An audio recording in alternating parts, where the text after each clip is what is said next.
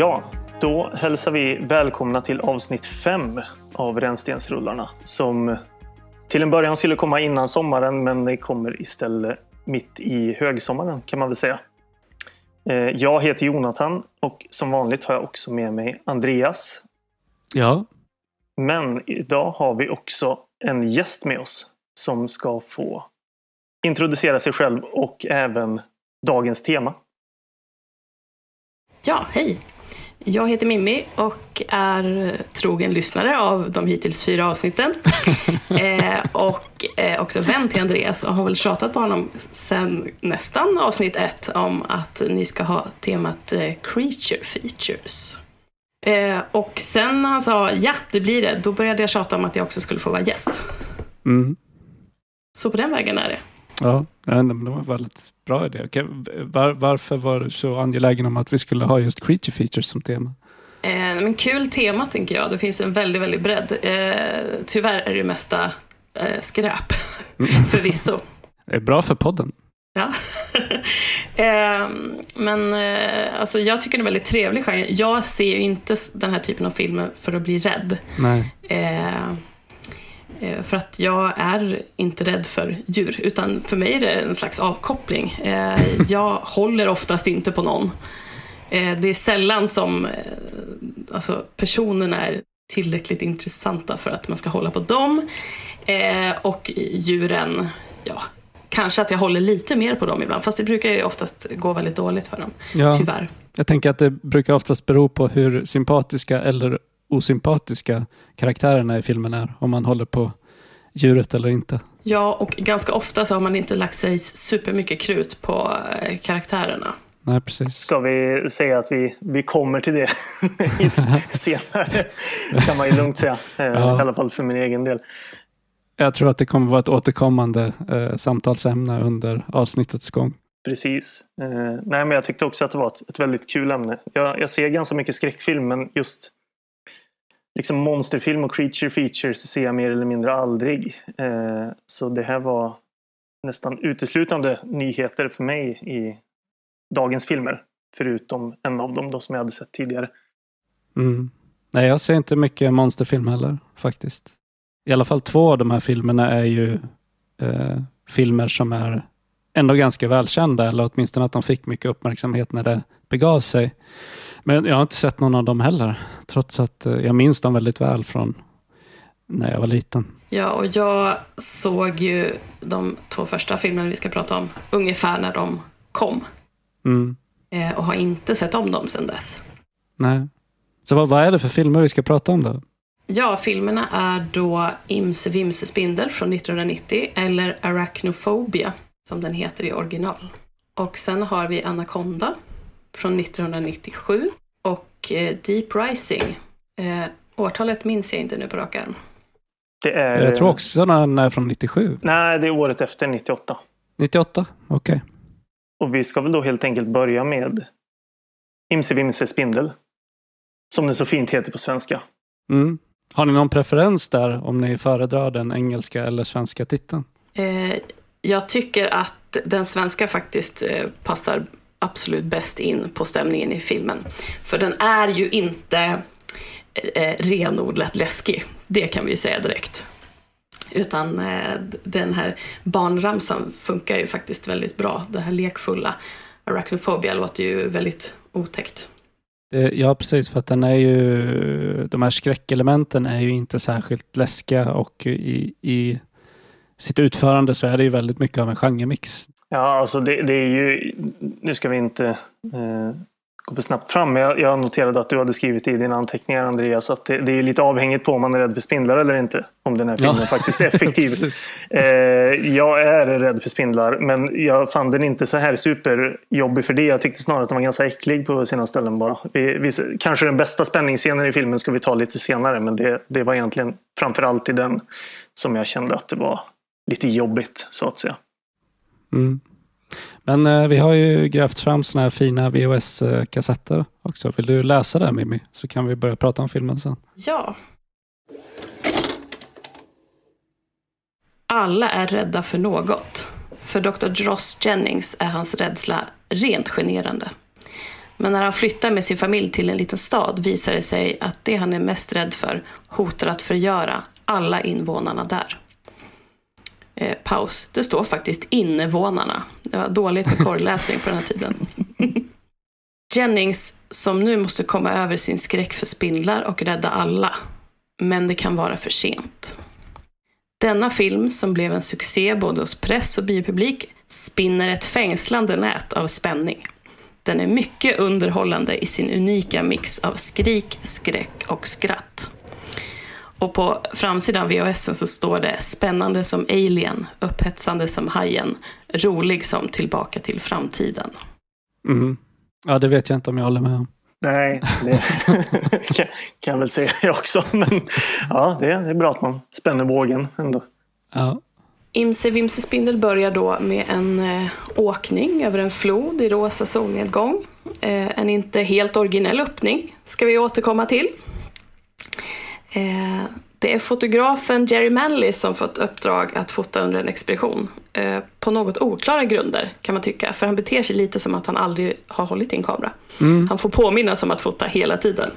Verkar oerhört tafatt. Och väldigt obekväm ute i djungeln. Ja, extremt. Verkar inte vilja vara där alls. Nej, man undrar hur han fick eh, det jobbet. Speciellt eftersom att expeditionen leds av en eh, betydligt mer självsäker man, Dr. Atherton. Han beter sig i alla fall som att han är världens främsta spindelkännare. Mm. Eh, de beger sig in i djungeln. Eh, och här får man säga att det är väldigt mäktiga naturbilder tycker jag. När de följer en helikopter framför klippväggar och sådär. Men eh, plötsligt säger då guiden stopp. Nu går inte jag längre. Och guiden är porträtterad som den här klassiska urinvånaren med målning i ansiktet och sådär. Eh, och man ser att han vet.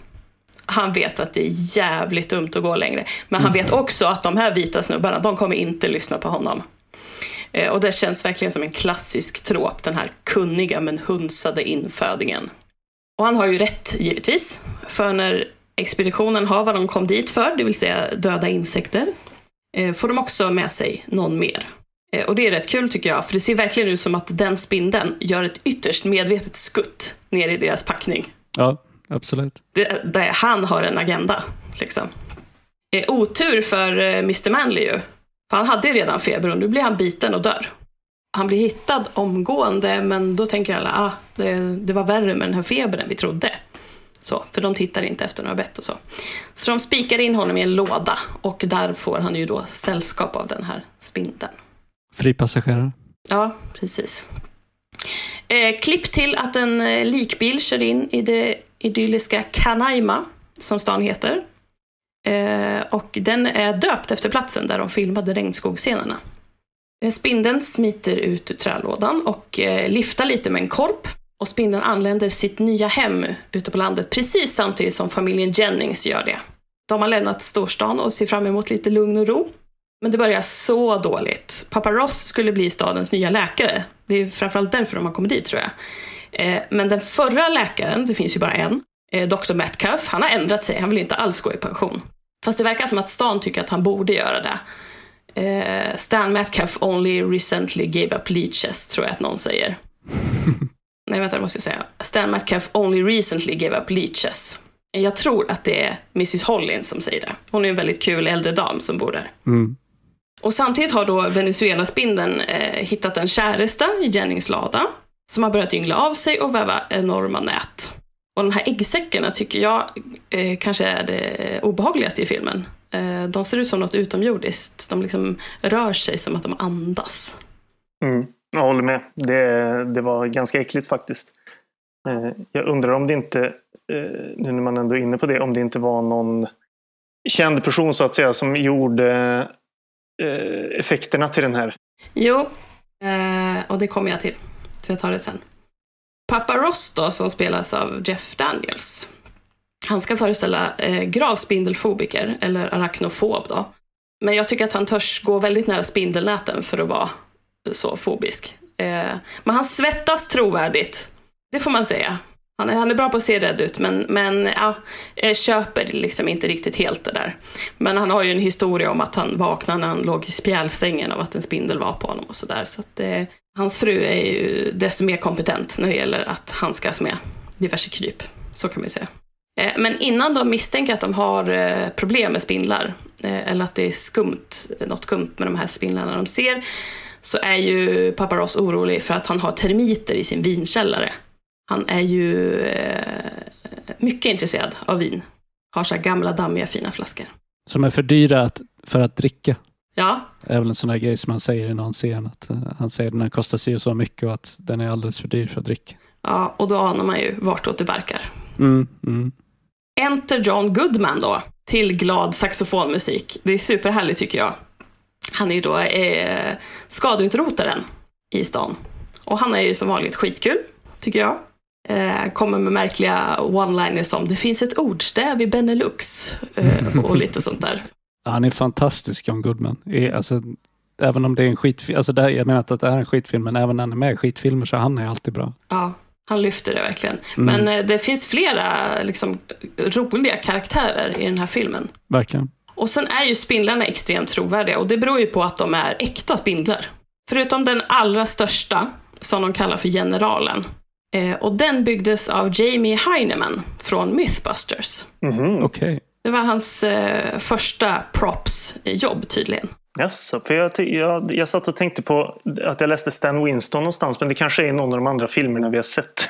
så, nej, för jag, jag, man ser ju det att det är ju mer eller mindre uteslutande riktiga spindlar, men sen ser man ju att de har någon slags när animatronics eh, figur, så att säga, eller, eller modell som kryper i vissa scener. Den här riktigt stora, ja.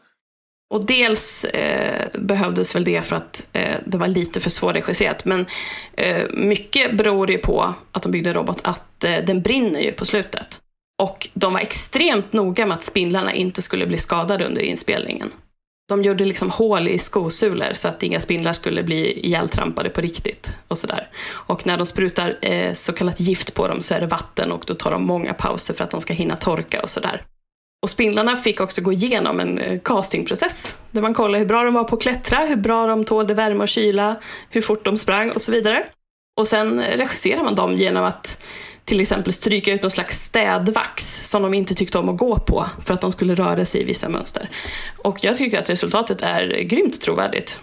Absolut, det låter ju väldigt hedervärt att, hedervärt att man var så noggrann då, är lite imponerande. Det behöver inte vara liksom italiensk kannibalfilm. Men jag tror att man slarvar lite med sånt där även i Hollywood. Så att, liksom, hur man behandlar djur så att säga i film. Så det är ju hedervärt. Verkligen. Jag såg, eh, jag såg Conan the Barbarian häromdagen. Mm.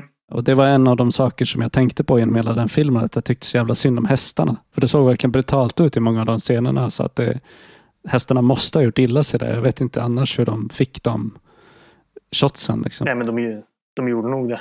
det är nog bara, ja, det är ja. nog bara den hårda sanningen så att säga. Men vad jag har läst så eh, var det ingen spindel som kom till skada Nej. under inspelningen. Okej. Okay.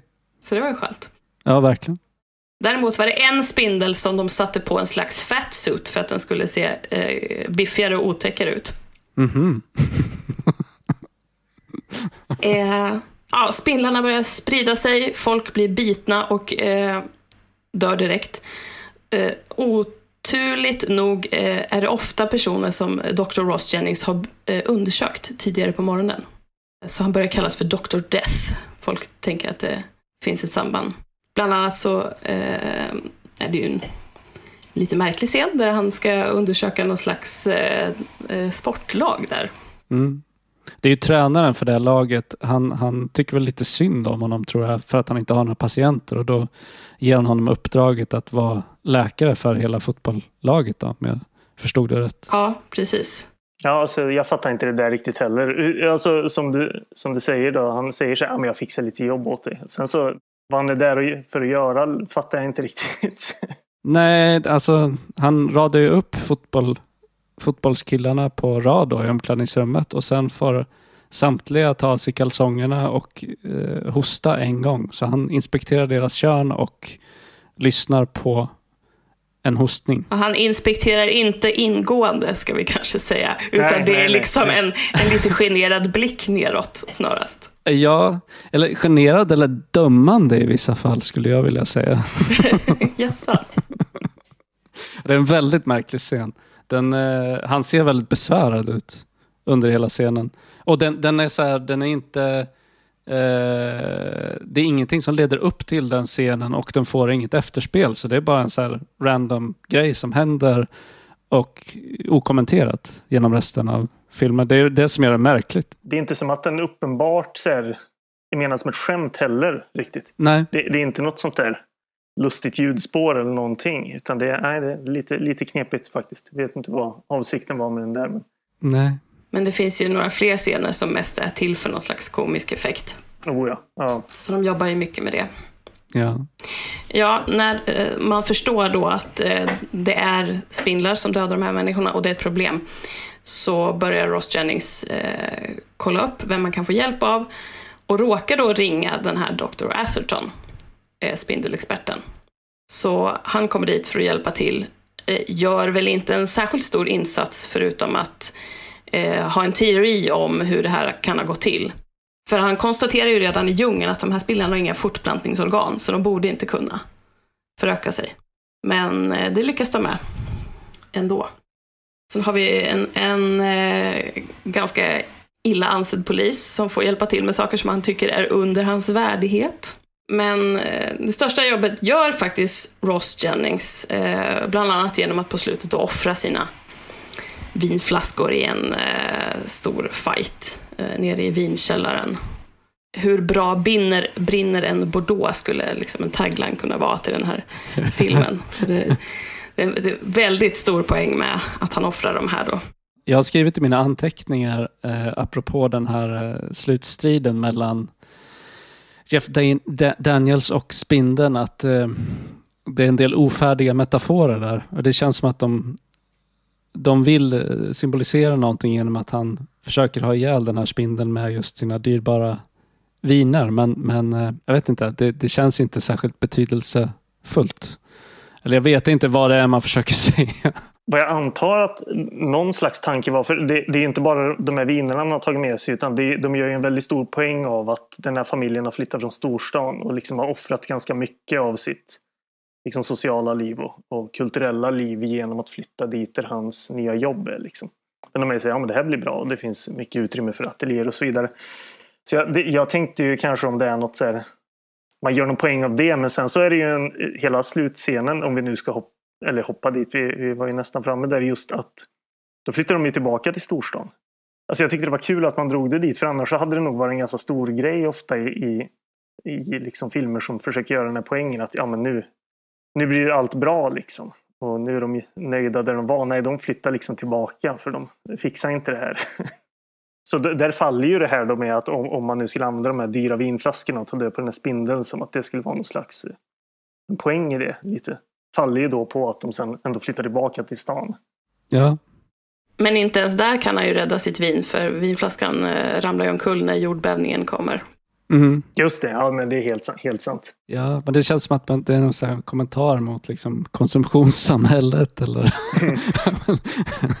men det funkar inte riktigt därför att de här karaktärerna är inte speciellt materialistiska eller så i övrigt. Nej. För min egen del så är det väl både sådana grejer men sen rent generellt sett så, så tyckte jag att den här filmen liksom inte nådde riktigt fram överlag. Egentligen med, med vad, den, vad den gör. Eh, eller vill göra. Med det sagt inte att den är dålig på något sätt. Jag tyckte den var rätt trevlig. Liksom. Mm. Men att den, den har så många olika järn i elden som, som, aldrig, som den aldrig når riktigt fram med. Men eh, när den lanserades så, så körde de mycket på att det skulle vara the first thrill-omedy. Ja, Alltså thriller comedy. Och på så sätt når den ju fram. Mm. Kanske mer comedy än thriller. Men den ville ju verkligen göra någonting annorlunda. Och eh, det på upprådan av Steven Spielberg som har producerat. Han var vi ska inte härma någonting nu, utan vi ska vara det här unika. Precis, och det, det var det jag ville säga om det här introt. Att, alltså man märker ju direkt att det här den är inte regisserad av Steven Spielberg, men det här är en Spielberg-film märker man med en gång. Jag tänkte på Jurassic Park och det är intressant med det här introt för den här kom ju innan Jurassic Park så man skulle nog nästan kunna säga att det är helikopterintrot med musiken. Alltså att Jurassic Park känns lite har tagit influenser härifrån. Eh, och alltså Frank Marshall som har regisserat är ju delgrundare i Amblin också tillsammans med Spielberg så det är inte konstigt att de här kopplingarna finns. Nej, Frank Marshall är ju involverad eh, i allra högsta grad i liksom många av Steven Spielbergs äldre filmer. Jag tror att det är par av Indiana Jones-filmerna. Liksom mm. och, och sådär. Så de verkar ha haft ett väldigt nära samarbete under lång tid.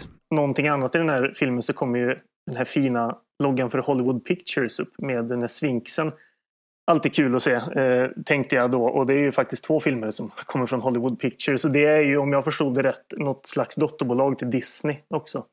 Och det här var väl en av de absolut första filmerna de släppte. Okej. Okay.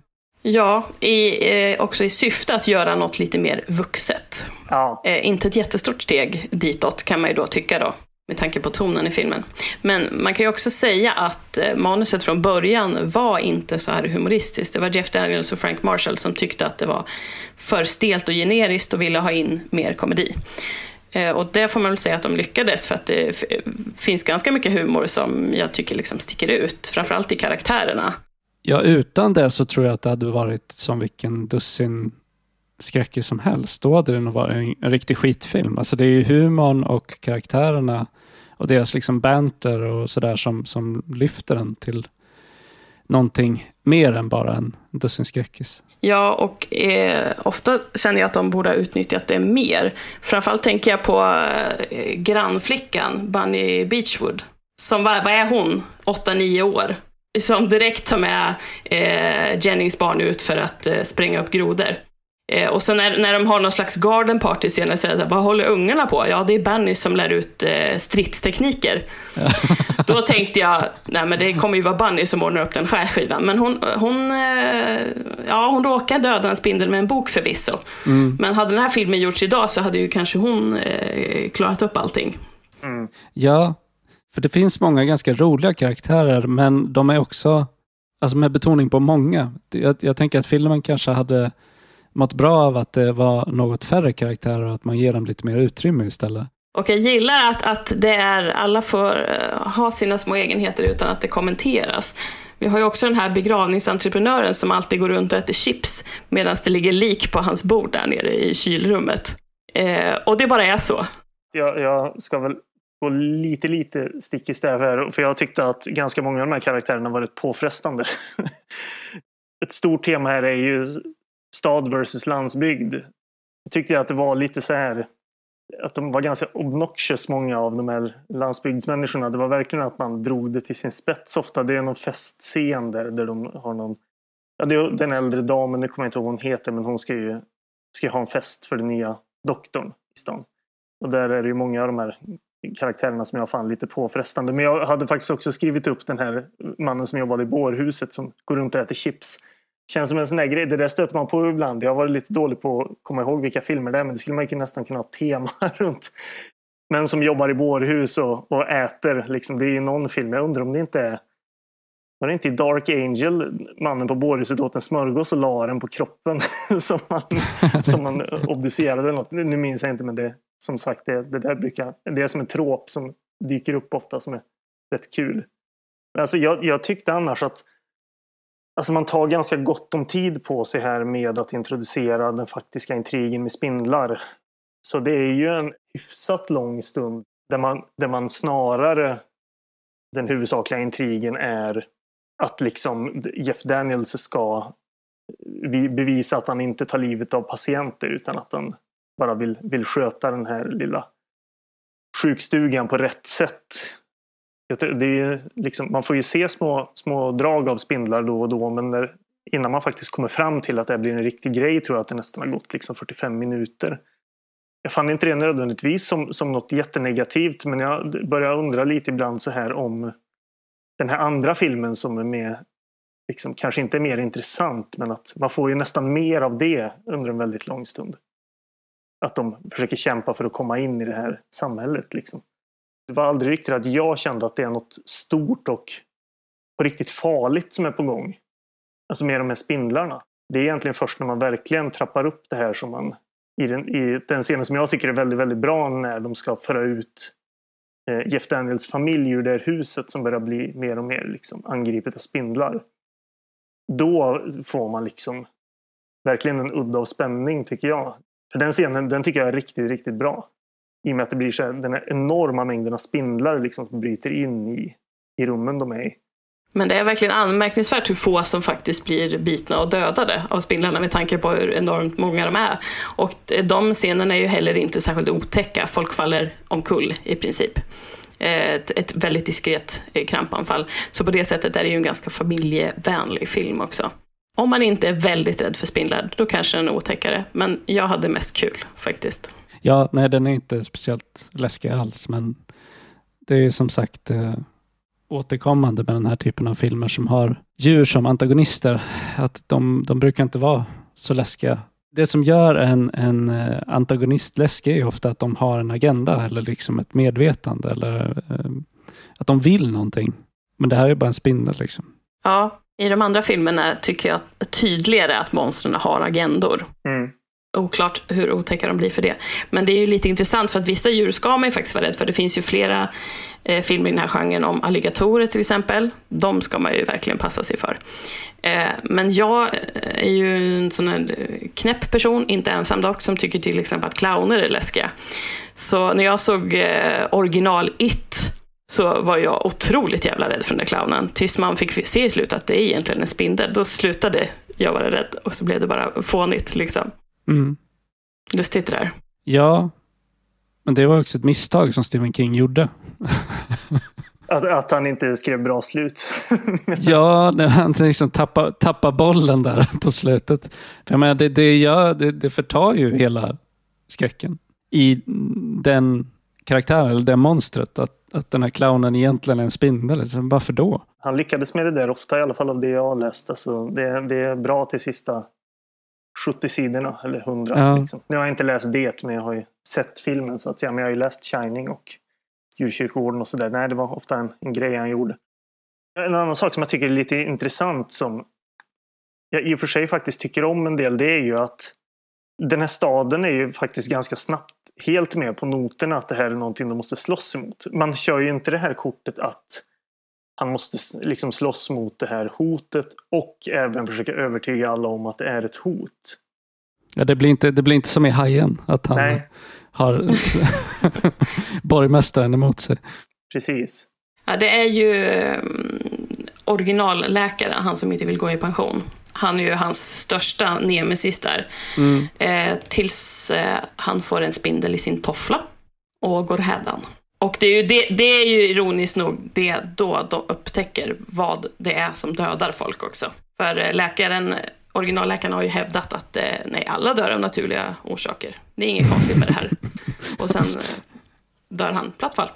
Ja, alltså inkompetent. Mhm. Irriterande och så här arrogant liksom. Och övertygad om sin egen förmåga och förträfflighet. Det finns ju en rolig scen där han eh, bara i förbifarten säger att ja, men när jag flyttade hit för 20 år sedan då var staden så glad över att jag kom så de ordnade en fest för mig. Och sen var det ju inte så, utan det var ju liksom han som anordnade en fest för alla i staden för att vinna över dem på sin sida. Men i sitt minne då så har han liksom ändrat historien till att festen var för hans skull. och det är också ett sånt jävla rövdrag där när den nya läkaren kommer till stan och han säger att nej, men jag vill inte gå i pension längre. Efter att innan då har liksom lovat att han ska gå i pension för att Jeff Daniel ska få överta hans patienter och sådär. Så han, ja, en väldigt osympatisk person. Det enda man vill säga till, till är liksom ingen bryr sig till allt, allt han säger. det, ja, absolut. Det var lite kul med egentligen med alla de här tre filmerna så har jag också nästan exakt samma hållpunkter. För tonen kan man liksom poängtera i alla de här filmerna och i den här filmen så upplever jag lite att jag får inget jättegrepp på vilken ton det är man är ute efter och det kan ju ha med att den här filmen också kommer ganska tidigt i det här liksom, eh, försöket att göra en lite mer vuxen Disney-satsning. För jag tycker liksom att den känns ibland lite för vuxen för att vara en liksom klassisk Amblin-film. Nu har jag ju inte sett alla Amblin-filmer givetvis, om man ska jämföra med IT eller vad man nu tar. Men sen är den inte riktigt helt nog rolig för att vara en komedi heller. Och den är inte riktigt fullt så läskig för att vara en, en skräckfilm. Och det är klart, den hamnar ju någonstans däremellan. Men det är väl, jag tycker väl inte alltid att den kanske smälter ihop de här tre sakerna så, så bra. Utan det är, jag, jag känner ju som att det är ganska länge jag upplever det som att den vill vara en komedi tills den i tredje akten mer slår över till att vara eller vara lite mer läskig. Ja, nej men jag, jag håller med. Jag menar, John, vi har ju pratat om John Goodman. Han är ju uppenbart en comic relief. Mm. Han tar sitt jobb på väldigt stort allvar. Ja, och jag tycker att det funkar, men man introducerar honom som om man var en karaktär i en sitcom. I och med att han har ja. just den där väldigt härliga themesången som man, när han kommer och så vidare. Så det blir... Alltså, jag, jag, tycker att hans karaktär funkar, men man, man gör en så tydlig grej av honom. Så det kanske mm. inte är så nödvändigt att, att liksom visa att här kommer en comic relief.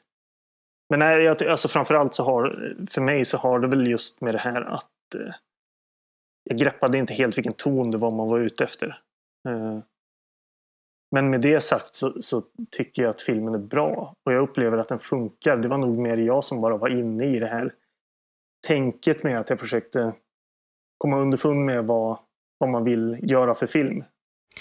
Eh, jag tycker också att den funkar. Jag tycker den är väldigt charmig, men jag tycker det är intressant att eh, det enda jag minns från när jag såg den första gången, och vad kan jag ha varit då? Nio, tio? Eh, det är så mörka scener med spindlar. Jag minns överhuvudtaget inte eh, någon humor. Så den kanske inte jag greppade vid den åldern. Nej. Minns du om du tyckte att den var läskig? inte tillräckligt läskig för att göra ett sånt intryck. För jag minns andra läskiga filmer från min barndom. Mm. Liksom, eller mer känslan av dem, men inte från den här.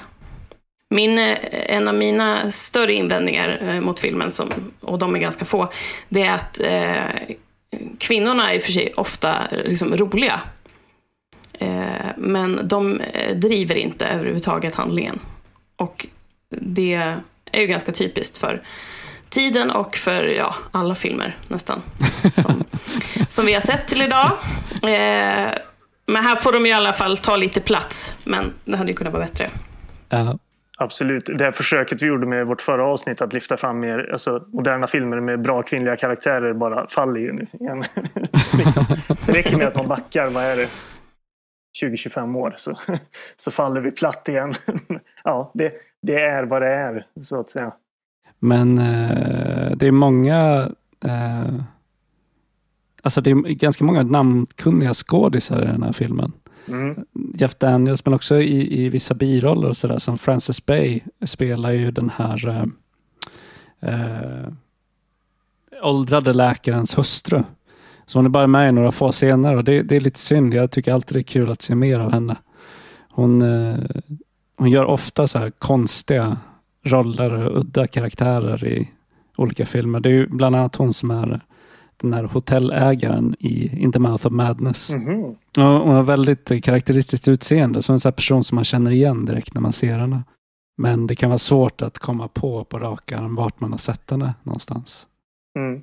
Så var det för mig med han som spelar Dr. Atherton. Han heter Julian Sands.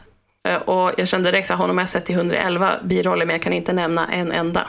Han har också ett ganska speciellt, lite så här spetsigt utseende. Och han är, ju, han är ju ganska bra trovärdig som den här lite arroganta läkaren, eller eh, forskaren. Han ser ut som en utdragen Sting. en utdragen Sting? Jag håller med. ja, det är en rättvis beskrivning. Som om någon har tagit Sting i huvudet och fötterna och sen dragit honom åt motsatta håll. Så han har blivit lite längre liksom och lite mer avlång. Och dragit honom i näsan. Och dragit honom i näsan. Ja, det stämmer. Jag ser att han har 160 credits på IMDB. Eh, mm. Jag försöker hitta någon sån här som verkligen... Och sen har jag varit med i jättemycket kända filmer men jag tänkte om jag kunde hitta någon som verkligen sticker ut för mig. Inte på rak arm. Nej men absolut, det är, det, det är en bra det är en bra cast. Liksom. Det, man kan väl redan nu kanske säga att den är bästa av de vi har sett till idag. Va, alltså, oavsett om man, om man tycker om skådisarna som är med eller inte så är det ju i alla fall eh, kanske bäst skådisar som är med i den här. Ja, och för mig så skulle jag säga att det är just karaktärerna och skådespelarprestationerna som gör filmen värd att se. För jag tycker inte att intrigen är särskilt intressant. Liksom. Så det som gör filmen kul är eh, ja, men, karaktärerna, hur de interagerar med varandra, vissa liksom, repliker. Eh, ja, lite att det är den här mysiga känslan av att de befinner sig i den här småstaden och man liksom presenteras för eh, en samling karaktärer. Sådär. Får lära känna dem lite grann. Det är ganska mysigt. Mm. Tyvärr kan jag meddela att Theo Schwartz som spelar Bunny Beachwood inte gjorde fler filmer efter det här. Vad synd. Ja, hon eh, har ett väldigt karaktäristiskt utseende också. Ja, Hon var väldigt rolig. skådespelar-face. ju. Ja.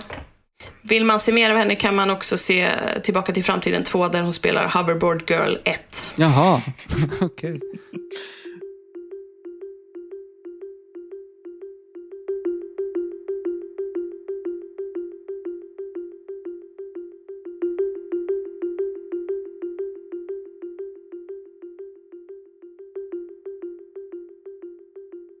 Musiken i filmen tycker jag är genomgående bra. Den kompositören heter Trevor Jones. Han har gjort musik till eh, filmer som Cliffhanger och Den sista mohikanen, Notting Hill och sen en av mina gamla favoritfilmer, Angel Heart. Men det är en sån här härlig, också väldigt Spielbergsk Mm. eh, stämning Ja, verkligen. som, som eh, sätts tack vare musiken. Väldigt liksom, orkestral och sådär. Och, eh, musik som skildrar händelseförloppet i filmen på ett fint sätt. Men ändå håller sig i bakgrunden. Liksom. Det är egentligen inga, alltså det är inga hitlåtar. Så. Men det är, det är fint. Det, det, låter, det låter påkostat. Mm. Och sen eh, tycker jag att filmen slutar med en väldigt rolig låt. Eh, jag kommer inte ihåg vad den heter nu. Den hette, heter Don't Bug Me av Jimmy Buffett. Jimmy Buffett är ju känd. Eh, kan Ja. inte säga för vad, men det är ett namn man känner igen. Men jag tror att den, här, den var specialskriven för den här filmen. Ja, ja, absolut. För att den är, den är väldigt rolig. För om man lyssnar på texten så är den skriven från spindelns perspektiv. Eh, att han, han sjunger liksom eh, Don't bug me, don't eh, någonting. Men att man inte ska trampa på honom, inte kasta bort bara, låt, mig, låt mig vara i fred. Mm. Spindeln var den som kände sig väldigt utsatt. Liksom bara att den aldrig fick komma till tals. Liksom vänder på steken och ger filmen nya djup, oanade djup. Mm. Precis. Apropå att komma till tals. Otroligt lame övergång här. Eh, jag uppskattar ju att eh, spindlarna i den här filmen är tysta. Ja, För man tenderar ju att, eh, och det kommer vi också återkomma till, att låta de här monstren eh, ha ljud för sig som de naturligt inte skulle ha. Tyvärr skriker ju den här generalspindeln eh, när den brinner upp där på slutet. Eh, så det är det enda brottet. Men i övrigt helt tysta och det tycker jag också är otäckare, ja Mm. absolut. den här subtiliteten. Men det är klart, Jeff Daniels drar ju sin hagelgevärs spikpistol och skjuter den först. Så det är klart, det måste vara en mäktig dödsscen. Men jag, jag tycker att den dödsscenen och överhuvudtaget den slutstriden är så, sånt jävla antiklimax.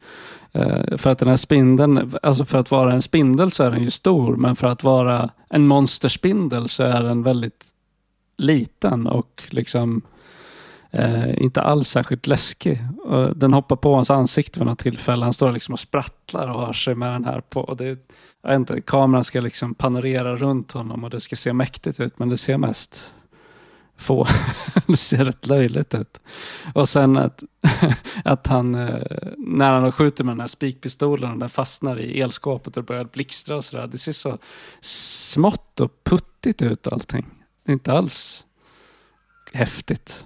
En sak som jag tänkte på, det var att när, eh, i slutet av den scenen när eh, Jeff Daniels karaktär har, liksom, han har fastnat på något sätt och den här spindeln är på väg upp på honom. Man tänker nu, eh, nu gäller det. Då blir det plötsligt väldigt långsamt och den här spindeln stannar till.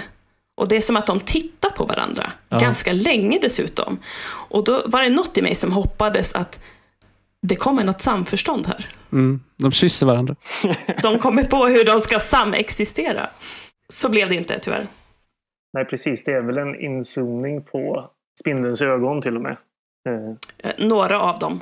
Ja, ja. Det är ju en direkt spegling av uh, den här berättelsen han uh, drar i början av filmen om sin upplevelse av, av spindeln från, från när han var spädbarn. Att han låg i sin spjälsäng och den här spindeln kom kröp upp på honom. Då kunde han inte göra någonting. Så det är, han får ju återuppleva det som var liksom grunden för hans fobi. Och lyckas agera och på så sätt blir han kvitt sin fobi. Liksom, det är väl den stora eh, symboliken i det. Mm. Så jag kan väl för min egen del summera med de bevingade orden som jag nu inte kommer ihåg var, vilken podcast den kommer ifrån. Men den här filmen är bra men ordinär för mig. ja, jag skulle inte kalla den ordinär. Jag som då är lite bevandrad i genren. Mm. Fast även om den sticker ut i genren så att säga. Och det är väl just därför jag inte tycker den är ordinär. Mm. Det, var, det var kul att se den för att eh, det här är ju en film som jag känner mycket väl igen från eh, min barndom. Och eh, den här eh, VHS-kassettomslaget är ju ikoniskt. Jag vet inte hur många gånger jag liksom har stått och tittat på den i videobutiken när jag var barn. Men jag har aldrig sett den förut, så det var jättekul att se den. Det, det var inte alls vad jag förväntade mig att det skulle vara faktiskt. Nej, alltså jag har ju exakt samma minnen. Jag minns det också som just det här väldigt, väldigt, väldigt fina omslaget med spindeln mot månen. Att jag minns det så oerhört väl. Det är också samma för mig att det var inte alls riktigt det jag hade väntat mig att det skulle vara. Liksom. Hade väntat mig lite mer monsterfilm. Mm. Men jag tror mm. också att Alltså jag, jag, säger att den är bra, men ordinär. Men man ska inte nödvändigtvis ta ordinär som något negativt i och med att den sticker ut i det att den att den är just lite mer, alltså, ja, vad ska man säga, film gentemot de två andra vi ska prata om idag. För de utmärker sig för att nu, det är liksom monsterfilm. Den här gör ju ändå, den här, den här har ju mest film i sig så att säga. Av annan typ. Mm. Det är inte bara monsterfilm. Och det är nog, alltså väntar man sig inte att man ska se en monsterfilm med stora spindlar så tror jag att det är liksom positivt för den här filmen att den är lite ordinär. Mm. Jag satt här och eh, funderade på om den här filmen inspirerade andra filmer. Och det gjorde den säkert, men jag försökte komma på specifika titlar. Och då tänkte jag på Tremors, eller Hotet från underjorden. Har ni sett den? Ja, ja den är jättebra. Oh ja. Den är ju helt underbar. Men den kom faktiskt samma år. Mm. Den kör ju också det här eh, otäcka, men eh, mest ganska rolig. Mm. Mm. Det, alltså jag tänkte på det här i introt också, vart man känner igen det ifrån. Det är ju klart att det, det är ju lite... Det, ur, ursprungligen kommer det givetvis från King Kong, det här med att man åker upp för att hämta hem något exotiskt djur. Jag tänkte också på, på Peter Jacksons Brain, där fick jag lite vibbar av det här med att de ska åka och fånga in ett ett exotiskt djur i djungeln som börjar ta död på människor. Inte lika spektakulärt i den här filmen, men, men jag fick ändå jag fick lite vibbar av den. Mm. När kom Braindead? 92 tror jag. 92, okej. Okay.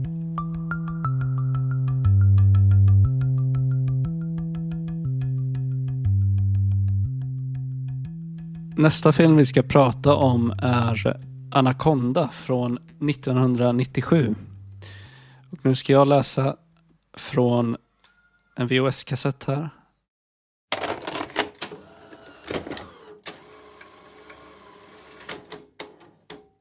Först och främst så säger Siskel and Ebert att det är första filmen som fick Amerika att skrika. Två tummar upp. Det låter som ett ganska starkt påstående, eller? Första filmen som fick Amerika att skrika. Alltså det, det, låter ju som en jättekonstig översättning men, men Roger Ebert gav ju den här filmen väldigt höga betyg. Han gav ju, han gav ju betyg en stjärna till fyra stjärnor. Han gav den tre och en halv stjärna så han var väldigt positiv till Oj. den här filmen.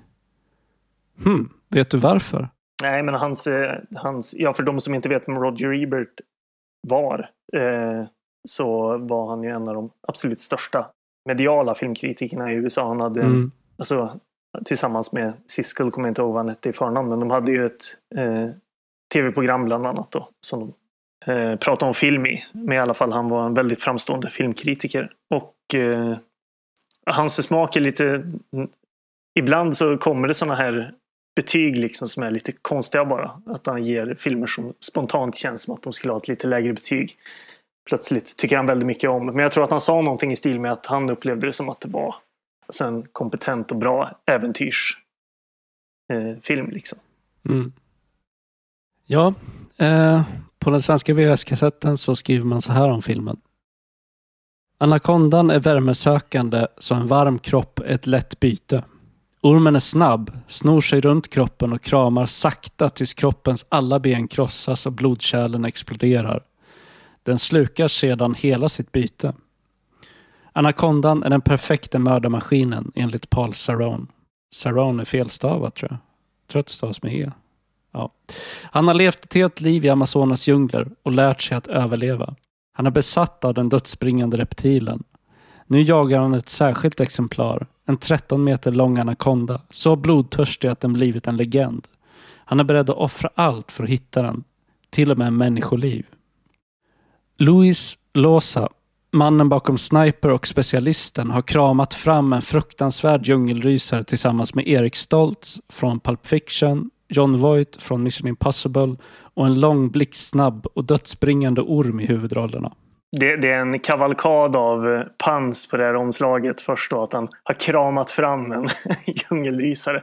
Sen har man ju två fina på framsidan också. Först så står det så här, du kan inte skrika när du inte kan andas. Sen är det då ett citat också, får det att fullständigt tappa andan. Så ja, säga vad man vill om dem. kanske speglar innehållet lite. Men eh, ja. Ja, den här eh, texten är väldigt märklig. Alltså det, den, eh, den har ett konstigt fokus. Den säger väldigt lite om vad filmen egentligen handlar om. Också att den börjar med en sån här faktaruta om anakondan och mm. varför man ska vara rädd för anakondor. och sen lägger allt fokus på karaktären Paul Cerrone som, som ju är bara en av karaktärerna eller filmens antagonist. Liksom. Um, och sen så står det längre ner här uh, en fruktansvärd djungellysare tillsammans med Erik Stoltz från Pulp Fiction. Men alltså Erik Stoltz är ju bara med i början och i slutet av filmen. Större delen av filmen så ligger han i koma. Ja, precis. han är väldigt underutnyttjad. Ja, verkligen. Tyvärr, för att han är ju bättre än flera av de andra, så kan man säga. Mm. Jo, men det kändes som att de det kändes som att de försökte göra någonting lite så nästan subversivt med att uh, undanröja hans karaktär i ett så tidigt skede. För att han presenteras ju som filmens protagonist. Mm. Liksom. Som att okej, okay, nu är det Erik Stolt som ska ges ut här i djungeln för att... Uh, ja, det, det, är, det, det, är en expedition, liksom, en forskningsexpedition. Så de reser ut i djungeln för att hitta en speciell uh, folkstam som kallas för Shirishama, eller The People of the Mist, eh, som lever någonstans djupt inne i djungeln. Och eh, expeditionens ledare är alltså Dr. Stephen Cale, som spelas av Eric Stoltz.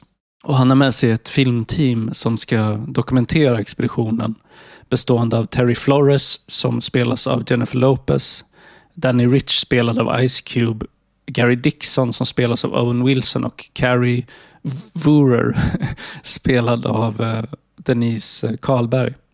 Och med sig har de även den här eh, ganska lömska båtkaptenen Matteo som spelas av Vincent Castellanos. Och ja, de, eh, de ger sig av på den här resan då och... Eh, ja, du, du, nu måste jag bryta in, men du glömmer ju faktiskt kanske den enda. Eh, ja, just det. Britten. Britten. Nu, ska jag inte, mm. ja, nu avslöjar jag lite min, min hållning till de här karaktärerna, men de har ju också med sig kanske den enda roliga karaktären på hela båten, Jonathan Hyde, som spelar Warren Westridge, som är den här väldigt eh, vin och kulturellt eh, engagerade. Han ska väl vara någon expert på det här ämnet som, han, eh, som följer med på den här båten. Är inte han någon slags eh, Sir Richard Attenborough wannabe? Ja, jo, precis. Precis. Han har med sig sin, eh, sin vin, någon vinsamling i en resväska som han är oerhört ja, rädd om. Riktig fisförnäm britt. Ja, precis. Han har också med sig golfset. Ja.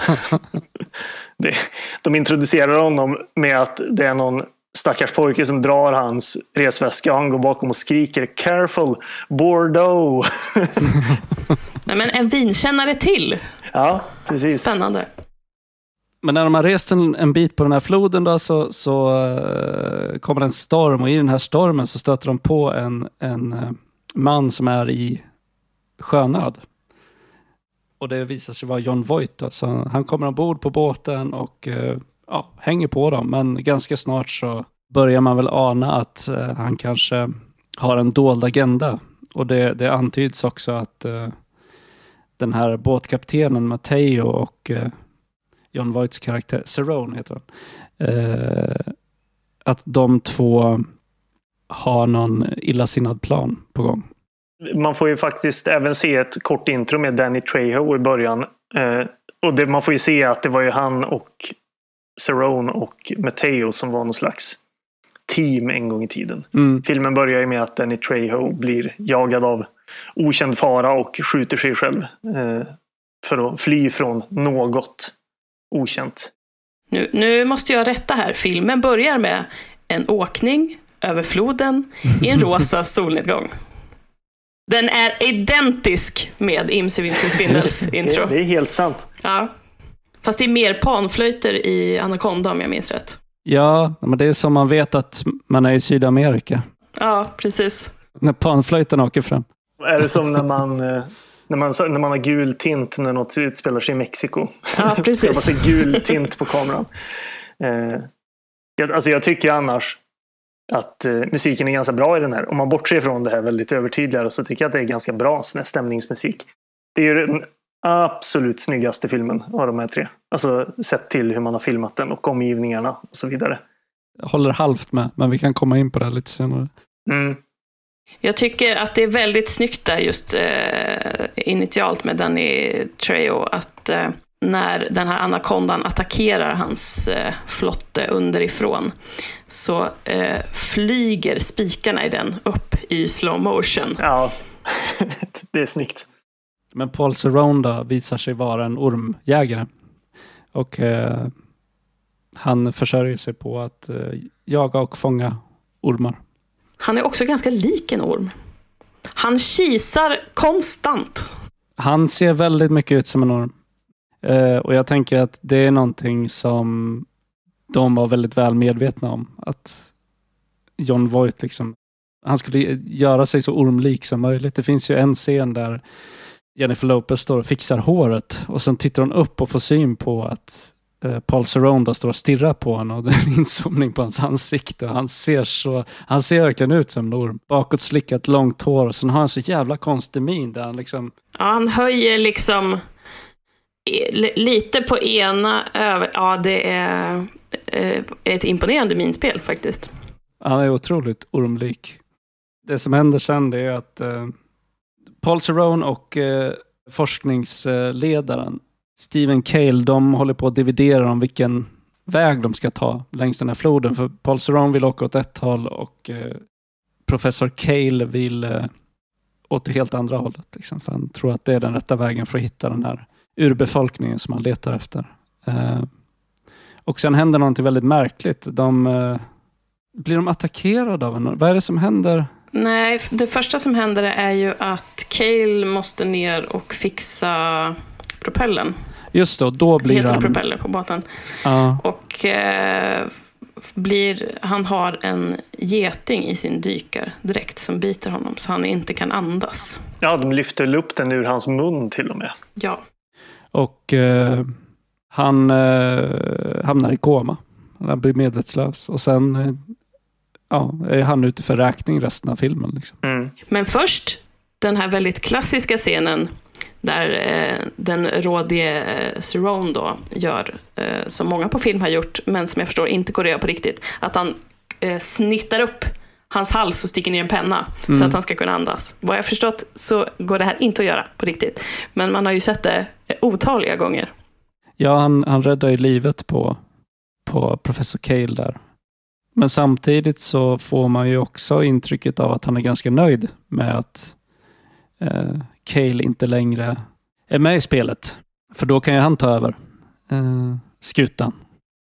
Och eh, han övertygar resten av den här besättningen om att det bästa de kan göra är att ta sig tillbaka upp för floden och ändå ta den, den väg som han föreslog från första början. Därför att det enligt honom då är eh, snabbaste vägen för att få eh, Cale till ett sjukhus. Så de tar sig tillbaka och sen eh, spränger de upp eh, flodvägen för att komma vidare. Ja, för det är, det är ju inte en naturlig barriär där heller. Det är ju någon som aktivt har byggt Mm, en, eh, något slags en grind i vattnet. mm. För att hålla människor ute. Anaconda action ensues. Precis. Eh, ja. Får jag backa tillbaka till början och Ja, gå in absolut. på kanske min... Alltså mitt största problem i den här filmen, det är karaktärerna. Eh, Mm. Jag tycker inte att den här filmen är så makalöst usel som många får den att framstå som. Med det sagt så tycker jag att den faller väldigt mycket på målsnöret på grund av karaktärerna. Mm. Eh, för man kan bara ta ett exempel då, Ice Cubes karaktär. Han introduceras genom att dra en, en replik som är en referens till en Ice Cube-låt. Och det lägger liksom ribban för vilken nivå man har för de här. Kanske framförallt för hans karaktär, men egentligen för alla de här karaktärerna. Jag tror att Jennifer Lopez frågar väl om säger ja, du är uppe tidigt idag. Ja, well today's a good day. Så, ja.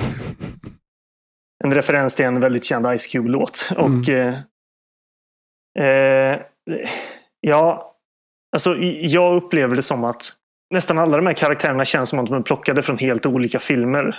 Eh, och att filmen i sig på något sätt vill vara en rätt liksom, kompetent och, och vettig äventyrsfilm. Men man har de här karaktärerna som i vissa fall känns som att de är plockade från, från liksom en Scream rip-off eller någonting. Alltså en dålig slasherfilm.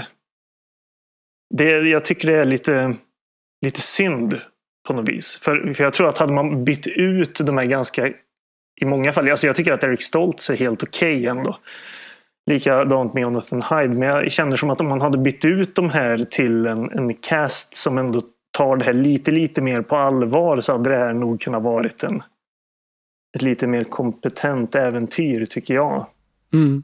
Jag vet inte hur ni, vad ni tycker om karaktärerna men jag upplevde det som att det framförallt är de som ger den här filmen ganska, alltså ger filmen dess ganska dåliga rykte. Vi ska ju komma in på effekterna utan tvekan för vi, vi, vi kommer ju komma till en annan film snart som har betydligt uslare effekter än vad den här filmen har. Men jag tyckte att de var ganska bra på vissa ställen när man inte har en dataanimerad orm. Ja, alltså, för de byggde ju en ormmodell i liksom verklig storlek. Så väldigt många av de här eh, scenerna man ser som ser bra ut så är det ju den ormen de använder sig av. Mm, precis. Men det faller ju pladask så fort det är eh, digitala effekter. Alltså de scener där det ska vara lite mer spektakulära eh, ormattacker. Mm. Det, det ser förskräckligt ut. Det är så otroligt fula digitala effekter. Ja, jo men absolut. Det, som sagt, vi kommer komma till kanske till och med sämre digitala effekter. Men, men den här, dat alltså, den här animatronics Ormen tycker jag, alltså, den ser ju bra ut. Den är ganska gullig. Ja. Ser lite så goofy ut med det uttrycket den har. Men den ser ju rätt bra ut. Så som mm. sagt, jag upplever det som att det är de här ganska trista karaktärerna rakt igenom som är den här filmens största problem. Ja, jag, jag tycker ju att John Voight är kul. Och sen tycker jag att eh, britten är rolig också. Men de flesta av de andra karaktärerna är ganska platta. Uh, och John Voight spelar ju över till Max istället då, så han, han sticker ju verkligen ut i hans, den här casten. Accent. ja, hans, hans accent kan man ju säga mycket om. ja, verkligen. Och det har sagts mycket om den. ja, men det ska vara någon form av spansk accent. Eller så Guarani, han är från Paraguay tror jag den karaktären. Ja, precis. Jag satt och läste i mina anteckningar när jag blev full i skratt för han har ju en, en, en replik ganska tidigt när de så fånga fisk. Och han spjutar en fisk och säger typ Fish river style. ja. ja. Men eh, det är kul att, att han tog den här rollen på så stort allvar, för det märks att han, han, han skådespelar verkligen. Eh, sen kan man ju liksom ha olika åsikter om huruvida han gör det bra eller inte, men jag tycker att hans, eh, han, är, han är underhållande att titta på den här filmen. Mm. Till skillnad från de andra karaktärerna som, som är väldigt platta. Då. Ja, för här är det problemet som jag nämnde i början. Eh, jag hejar inte på dem för fem öre. Nej. Jag bryr mig inte om hur det går för det här gänget. Nej, precis. Och det är uppenbart att man ska ju heja på Jennifer Lopez och Ice Cube. Men man gör ju inte det eh, alls. De gör ju någon slags försök att få dem att ändå är de som är huvudrollerna. Ja, och Eric Stoltz, jag glömde honom, men det säger ju också någonting om hans avsaknad i filmen. Men det, nej, det, det funkar liksom inte. Och jag menar, Owen Wilson är påfrestande bara. Han och hans tjej som, som de känns ju direkt lyfta ur, ur typ en Scream-film. Ja. Funkar inte, tyvärr. Nej, hans tjej, nu ska hon inte förminskas. Denise eh, Mm. heter hon. Eh, hon är ju, vad säger de, produktionsassistent. Mm. Men eh, alltså, när hon är i bild så eh, är det mest så här, hon har eh, kort topp så man ser hennes mage och hon sitter och sätter upp håret för att det är varmt och det gör också Jennifer Lopez. Eh, men tjejerna svettas ändå väldigt snyggt jämfört med eh, Cerrone till exempel. Eh, otroligt platta kvinnoporträtt i den här. Mm. Provocerande dåligt. Ja, precis. Hon, hon stryker ju med snabbt också. Eller gör hon det? det kommer inte... Jo, det gör hon. Jo, det alltså, gör hon. Nu, nu pratar jag inte om Jennifer Lopez utan, utan Denise. Men för jag, jag tänkte ju så här att om man hade haft den här filmen och hur hade man upplevt den om man hade satt in skåde, alltså andra skådespelare och framförallt kanske gett dem roller som kändes mer ja, men passande. Att man inte gör att det ska vara roliga, roliga liksom comic relief-karaktärer utan man ändå, att man hade skrivit karaktärer och försökte göra en äventyrsfilm av det. Hur man hade upplevt den då. Eh, jag menar, jag, jag har tänkt lite på, runt i och med att vi ska prata om Deep Rising, så har jag tänkt lite på, på eh, alltså Steven Sommers The Mummy. Eh, vad hade hänt om man till exempel hade haft någon som hade dragit lite mer åt, åt Brandon Frasers roll i den filmen, i den här filmen istället? Någon som ändå är liksom charmig, som man tycker om att se på. Liksom. Men det, det är ju Eric, Eric Stoltz. Ja, det är väl det som är tanken i alla fall. Jo, men han är ju den karaktären. Alltså, han är ju den tropen liksom. Jo, jo det är Eh, helt Men sant. honom gör de sig ju av med. Ja. Och det känns som att de försöker att säga någonting med det.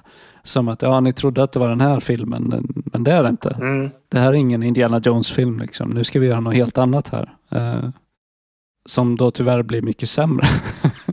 Jag tror att den, den här typen av filmer står ju och faller med sina karaktärsporträtt eftersom det utspelar sig i en väldigt liksom intim miljö med ett väldigt begränsat antal karaktärer och man liksom inte då får till en intressant dynamik mellan dem så, så faller hela filmen.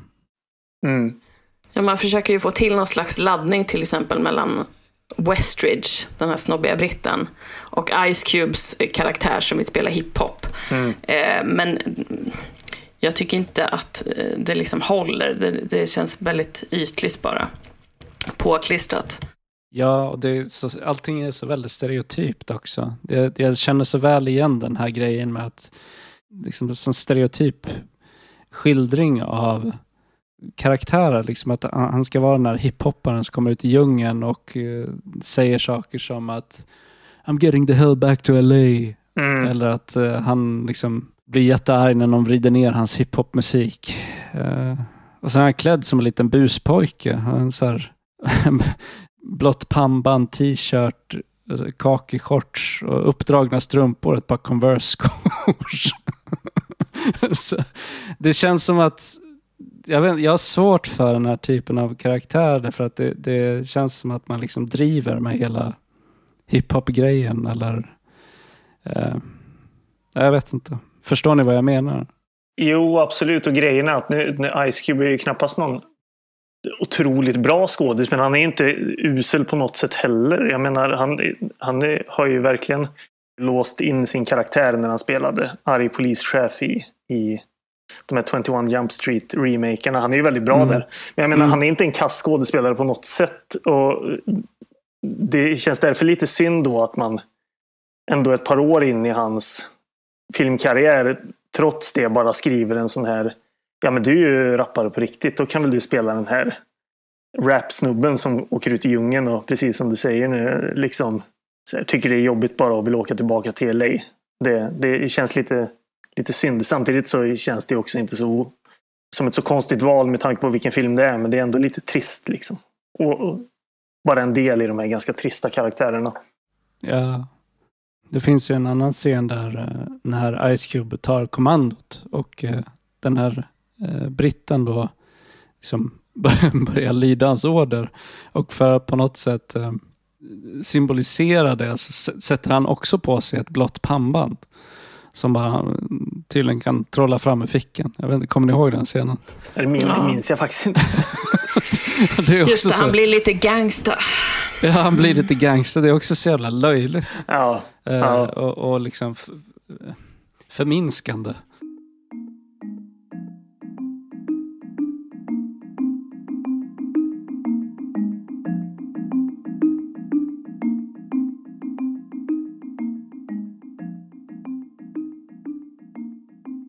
Jag var lite negativ nu. Som sagt, som jag sa tidigare, jag tycker att de stora behållningarna här tycker jag är liksom... Visst, musiken är ju ganska on the nose. Men jag tycker ändå att den, är, den funkar bra för vad den vill göra. Jag tycker filmen är snygg. Det är bra omgivningar. Liksom på så sätt så är det inte en, en, en usel film på något sätt. Alltså den ser inte billig ut. Det är inte en sån där B-film som, som ser ut som som ser ut som en skitfilm. Förutom de här rena när man får se liksom dataeffekter uteslutande, då ser det inte bra ut. Det kan ingen påstå. Men jag tycker att i vissa fall så lyckas de blanda det ändå på ett helt okej okay sätt.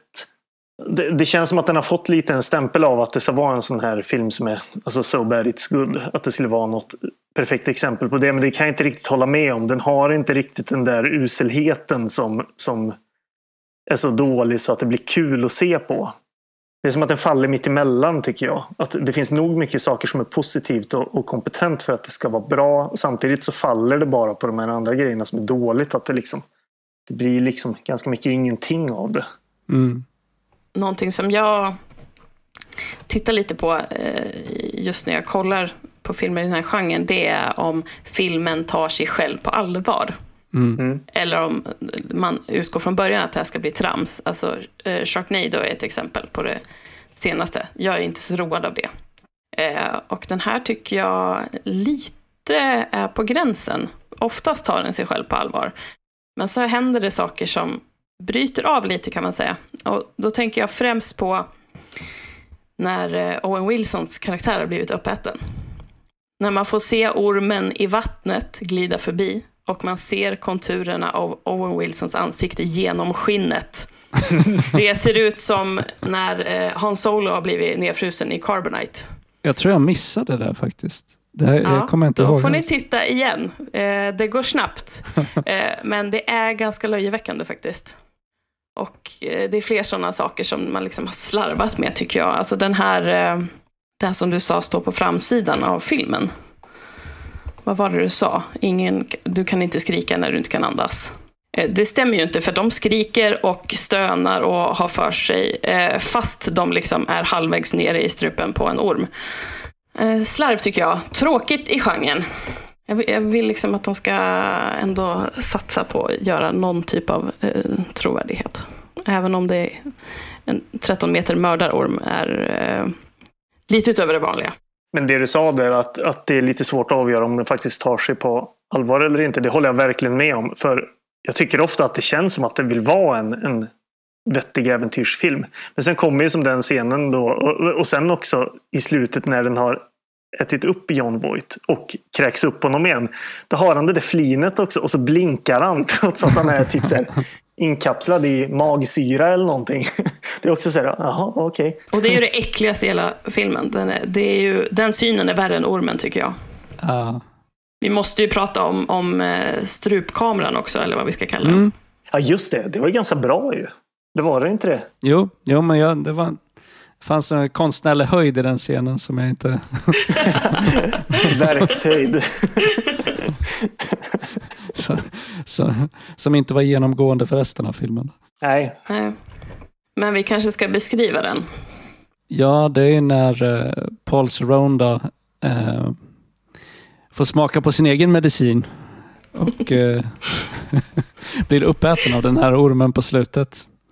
Uh, så filmas det inifrån ormens hals när den öppnar käftarna för att sluka honom. Och sen får man liksom följa med när John Voight långsamt blir uppäten av den här ormen. Då.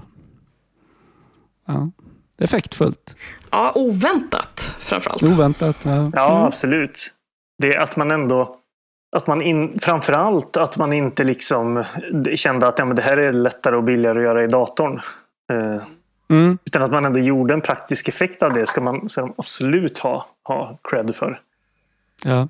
Det hade kunnat sett oerhört mycket sämre ut än vad det gjorde. Mm. Jag minns det som att det inte är en datafikt i alla fall. Om, om det var det så är den ju oerhört bra då. För, för, om man jämför med de andra som inte ser så roliga ut. Jag är lite förvånad över att ni tycker den här dator eller eh, robotormen ser bra ut. Jag är lite förvånad också över deras val att inte göra som då i Vinces spindel och faktiskt filma en riktig orm. För det kan man ju på andra sätt få den att se stor ut. För när, när den bara ska lura i buskarna så att säga, då, då kan man ju gå ut i skogen och filma någon slags kobra någonstans. Eller en anakonda, de går ju att hitta. Det är nog egentligen bara ett utslag av att vi är väldigt svaga för fysiska effekter. Mm, ja, verkligen. det ser bra ut det här, de har ju byggt den själva. Och den här, eh, och den här gulliga ormen. nej, men det, alltså, nej men så illa är det väl inte. Eller är det bara att man, man sitter och jämför med, med de usla dataeffekterna och tycker att det är bra rent som kontrast? Jag vet inte, jag, tyckte, så, jag tyckte inte det var så dumt. jag var inte så övertygad, men... Nej, men det är väl som Andreas säger, att det är klart, är det praktiska grejer så blir man glad. det är så det brukar funka. Ja, vad ska man säga egentligen? Den var ju rätt dassig. Jag, ty jag, tycker att den är värd att se för, för John Voight och hans eh, överspel. Mm, ja, precis. Jag var i 15 när den här kom och jag minns den som liksom spännande då i sin kontext. Men då hade man inte kanske jättemycket att jämföra med. Men med andra glasen idag så, vi har ju inte pratat om dialogen heller, men den är ju otroligt jävla platt. Jennifer Lopez bara “This film was supposed to be my big break, but it turned out to be a disaster”. Mm. Alltså, jaha. Boohoo, alltså.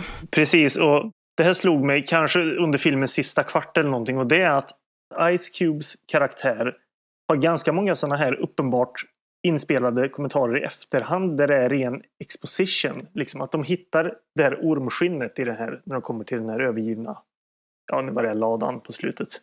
Så lyfter Jennifer Lopez upp det och så säger Ice Cube off screen a snake skin. Liksom. Och det, var, det fanns andra. Jo, just det. Det är när John Voight ramlar ner. De har skjutit honom med den här... Eh, de har ju någon sån här...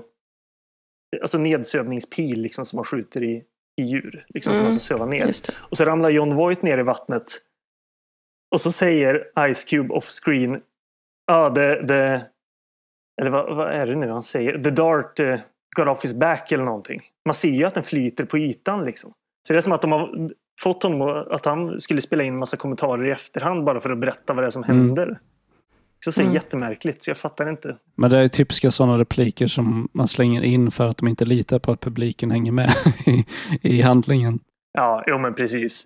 Men nej, alltså jag kan ju hålla med om att den är värd att se. Det, fin det finns nog mycket för att den ska vara kul medan man ser den. Den är värd, sevärd på så sätt. Men det är ju ingenting man sätter sig och ser om och garvar åt för det är så underhållande och kul. Nej. Eh, här har vi ju ett eh, skrikande monster, måste jag säga då. Och eh, intressant nog upptäckte jag nu att det finns alltså en Frank Welker i casten som är, eh, har credit som Anaconda, voice. Ja, jag såg det också. ja.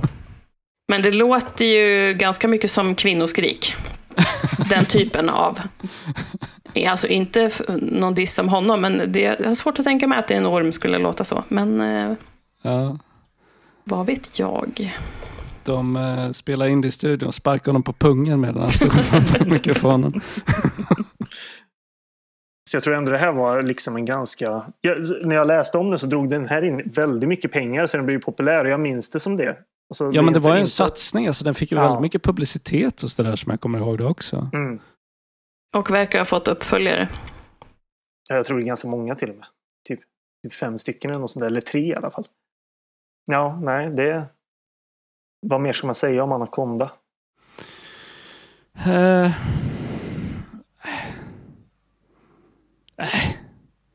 Nej. När man, när man är ung och eh, har en period, som i alla fall jag hade, när anakondor och pirayor och sånt var lite kul och häftigt. Då kan man se den. ja. Mm.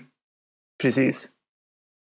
Vad, vad jag tänkte på var att den är inte alltså, våldsam speciellt heller egentligen. Det är inga sådana här jättespektakulära död, spektakulära dödsscener eller eller något sånt.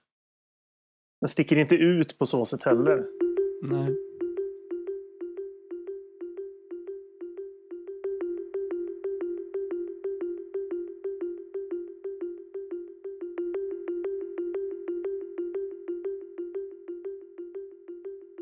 Ska vi gå vidare då kanske då till eh, vår sista film.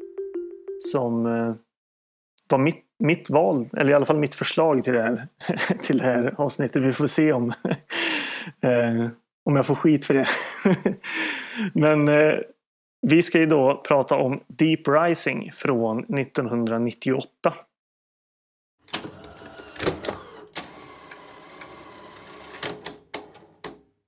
Jag trodde faktiskt inte att det fanns något VHS-omslag för den här. Jag hittade inte det först. Eh, jag trodde att vi fick... Jag hittade ett danskt omslag men inte ett, ett svenskt. Tänkte jag det kan vara kul att läsa men sen hittade jag faktiskt ett svenskt också. Verkar vara utgiven av eh, SF till och med. Det här omslaget kommer från Landala Video i Göteborg. Kan jag också se på de här små klisterlapparna som är med.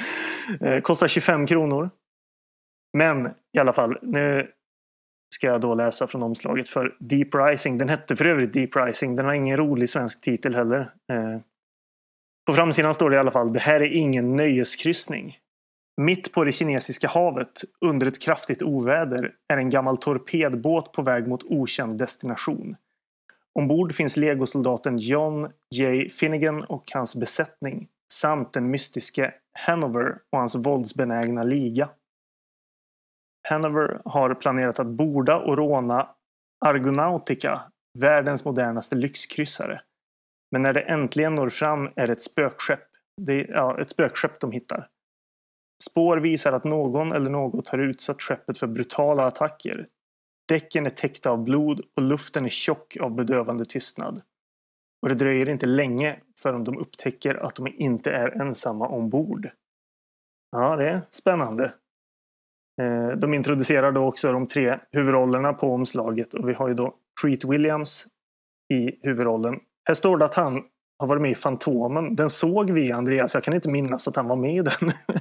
Han spelar eh, skurken i den. Han gör en jättebra roll där.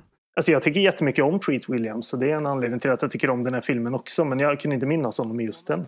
Fantomen kan man se om hur många gånger som helst. Ja, den, ja, den minns jag också som bra. Jag hade nog inte sett den någonsin faktiskt förrän vi såg den. Då. Men den, den är bra. Ja, den är, den är grym. Sen har vi då Wes...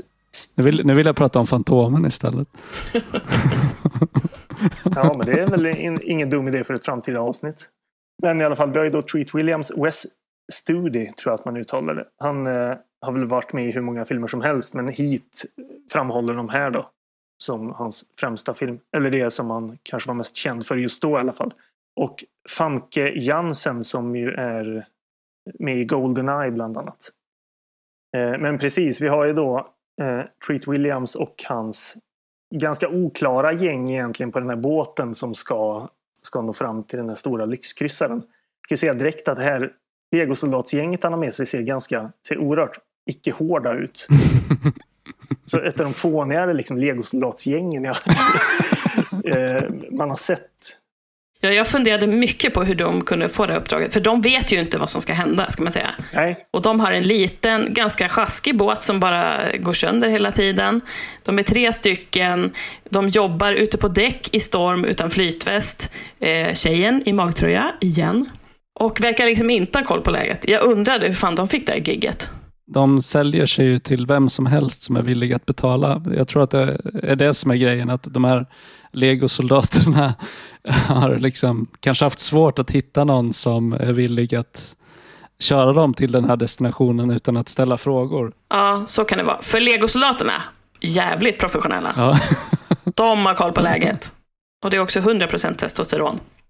Tills första sekunden de, de doftar fara och de kör en Bill Duke i Predator och tömmer magasinen rakt in i en vägg mer eller mindre. ja, och sen när de har skjutit en stund så, liksom, så, så slutar de så här. Och sen kommer de på att nej, men det här var ju ganska kul och så börjar de skjuta igen. Ja, precis.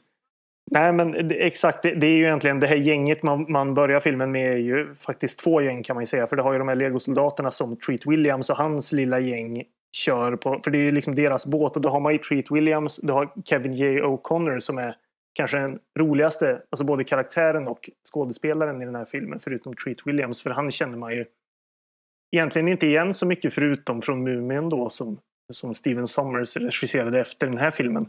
Mm. Och han tycker jag väldigt mycket om. Det är väl egentligen den enda karaktären som man kanske är tänkt att man ska identifiera sig med här. Han spelar ju en liknande roll i Mumien med den skillnaden att han där är lömsk och ganska eh, omoralisk. Ja. Medan han i den här filmen ska väl vara någon form av eh, hjältekaraktär. Liksom. Mm. Men eh, han har ju samma typ av, av framtoning i det att han är ganska så här gnällig, kommer med halvdryga kommentarer. Han har väldigt liksom, speciell röst som, som skär i öronen. ja, precis. Han har så här gnällig och, gnällig och neurotisk. Liksom.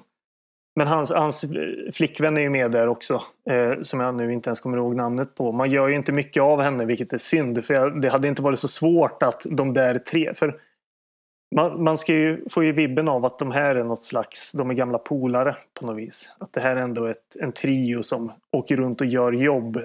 Ingen av de här karaktärerna är ju superbra och det ska man ju absolut säga. Samtidigt så är det ju något positivt i att de också, ingen av dem framhålls som att någon ska vara the good guy Nej. och några andra ska vara the bad guys. Utan ingen av dem är speciellt sympatiska heller och det tycker jag ändå är positivt. Ja, Treat Williams har ju en livsfilosofi som är If the cash is there, we do not care. Eh, Precis. Nej, men så det, det, är synd att man liksom slarvar bort eh, Kevin J. O'Connors flickvän. De, man hade nog kunnat gjort något lite roligare med den här trion. Verkligen. Det är dumt på flera sätt, men framför allt för att hon är en av liksom, två kvinnliga karaktärer i den här filmen. Ja. Och sen trots det så är det hon, hon är en av de som dör först, liksom, som faller offer för det här monstret. Och man tänker, men vad fan, kunde ni inte ha tagit någon av snubbarna istället? Liksom? så att vi åtminstone får ha en kvinnlig karaktär kvar. Mm. Alltså Famke Jensen är ju kvar, men alltså hon... Ja.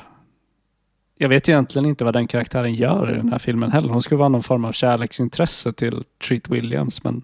Ja, hon känns mest som ett kvinnligt alibi faktiskt. Åh, vi måste ha en tjej. Vi gör henne lite tuff. Så känns det. Ja, de hade ju kunnat låta den här andra karaktären vara kvar istället och faktiskt gett henne någonting att göra. Ja, precis. Una Damon heter hon, skådespelaren. Och karaktären heter Leila. Mm. Men i alla fall, de kommer ju fram då till den här lyxkryssaren som den är väl, det, är inte han som är kapten, men det här är också en skådis man känner igen, Anthony Hill. Han, är någon mm. slags, han äger väl den här båten. Alla känner väl igen honom från När lammen tystnar, tänker jag. Är det Dr. Chilton han heter där? Ja, jag tror det. Han får alltid spela sådana sliska jävlar. Ja, ja, precis. jag minns ju honom som den osympatiska eh, studierektorn i Boston Public annars. Ja, just det. Han var med där, ja. Ja, en sån där serie som jag aldrig har sett. Men gud, det där namnet har man ju hört en miljon gånger på sån här påår i... Det var det TV4 det gick på. Jag kommer inte ja, ihåg. precis. Ja, Boston Public. Gud. Ett namn man inte hört på många år. Men han har också ett bra skådespelaransikte. Han, han, han ser opolitlig ut. mm. Och det, det är han ju också kan ja, man säga i ja. den här filmen. Men alltså, de kommer ju fram då till den här lyxkryssaren och det är mycket riktigt som omslaget beskriver. Det är ju helt dött och de märker att något har gått väldigt fel. Och här tycker jag verkligen att under en väldigt lång stund där så är det ju bra stämning här alltså. Mm. Den här filmen ser liksom bra ut. Den ser lagom dyr ut. Det är liksom vettigt. Alltså, man kan säga vad man vill om skådespelarna men jag tycker ändå att det håller för vad det är. Och det är ändå en bra stämning med rätt mycket atmosfär i tills man då får introduceras för det här monstret som ser för jävligt ut, ska vi ju helt enkelt säga. Då. Här har man inte laborerat med praktiska effekter på något vis. Nej. Men jag tycker att de digitala effekterna ser bättre ut här än vad de gör i Anaconda. Ja, men ty- menar du det? 100 procent alltså.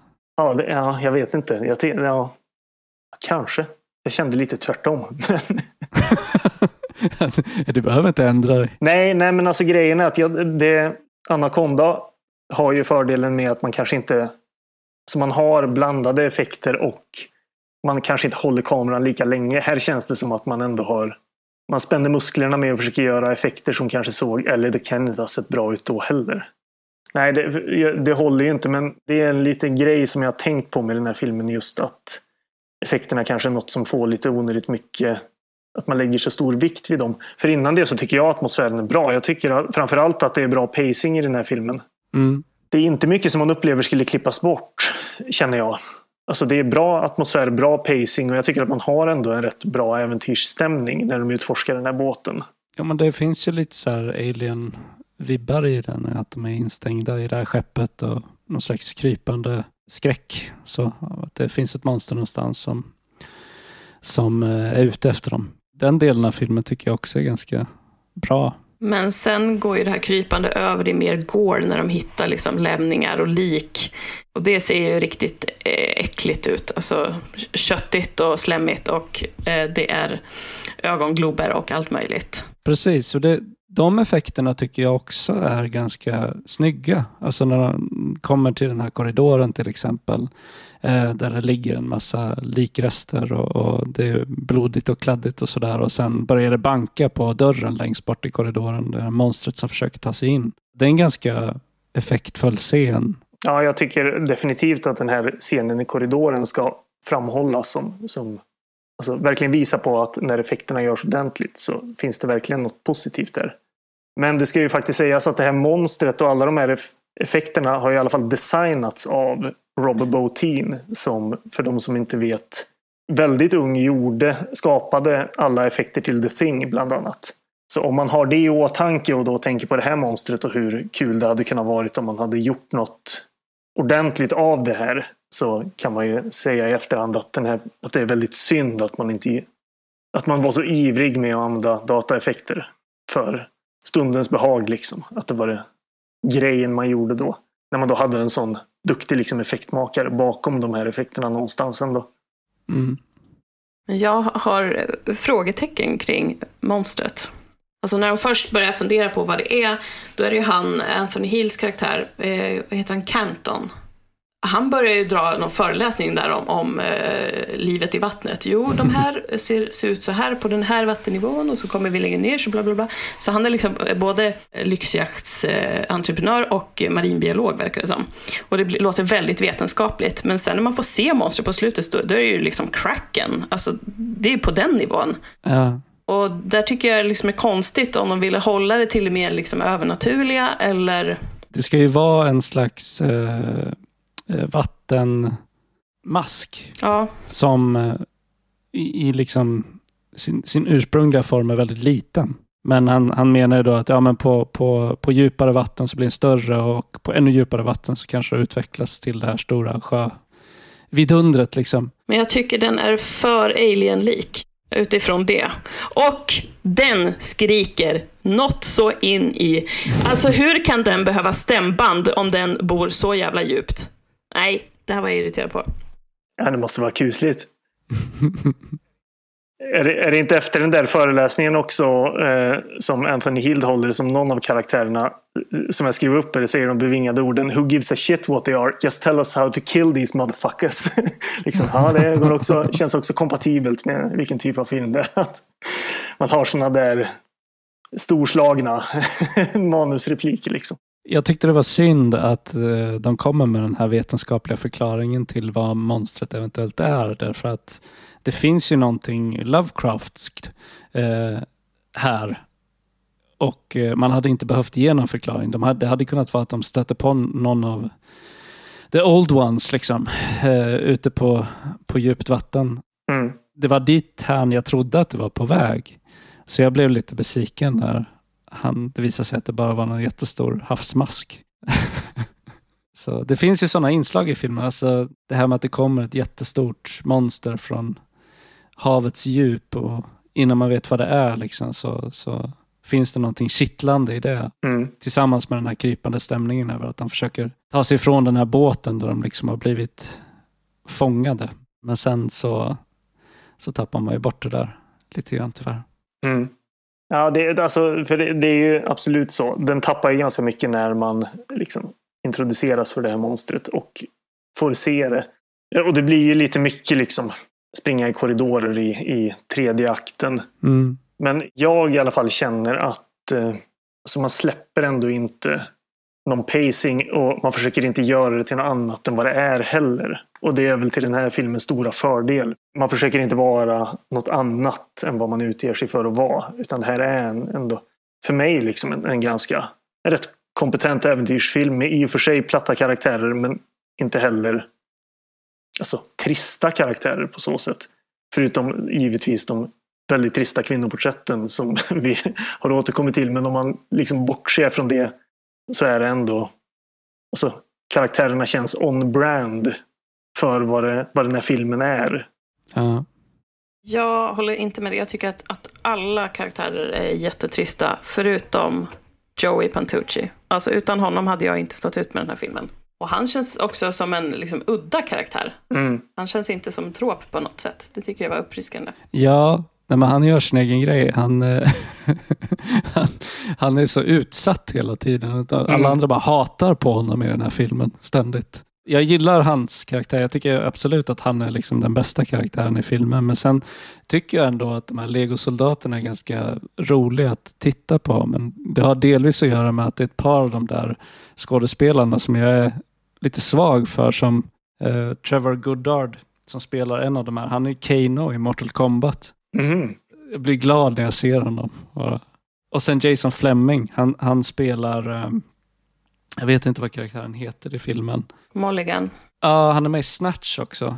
Och sen eh, spelar han en, eh, en av rollerna i den gamla Djungelboken från 94. Som så här film som jag har sett tusen gånger. Jag älskade den när jag var liten.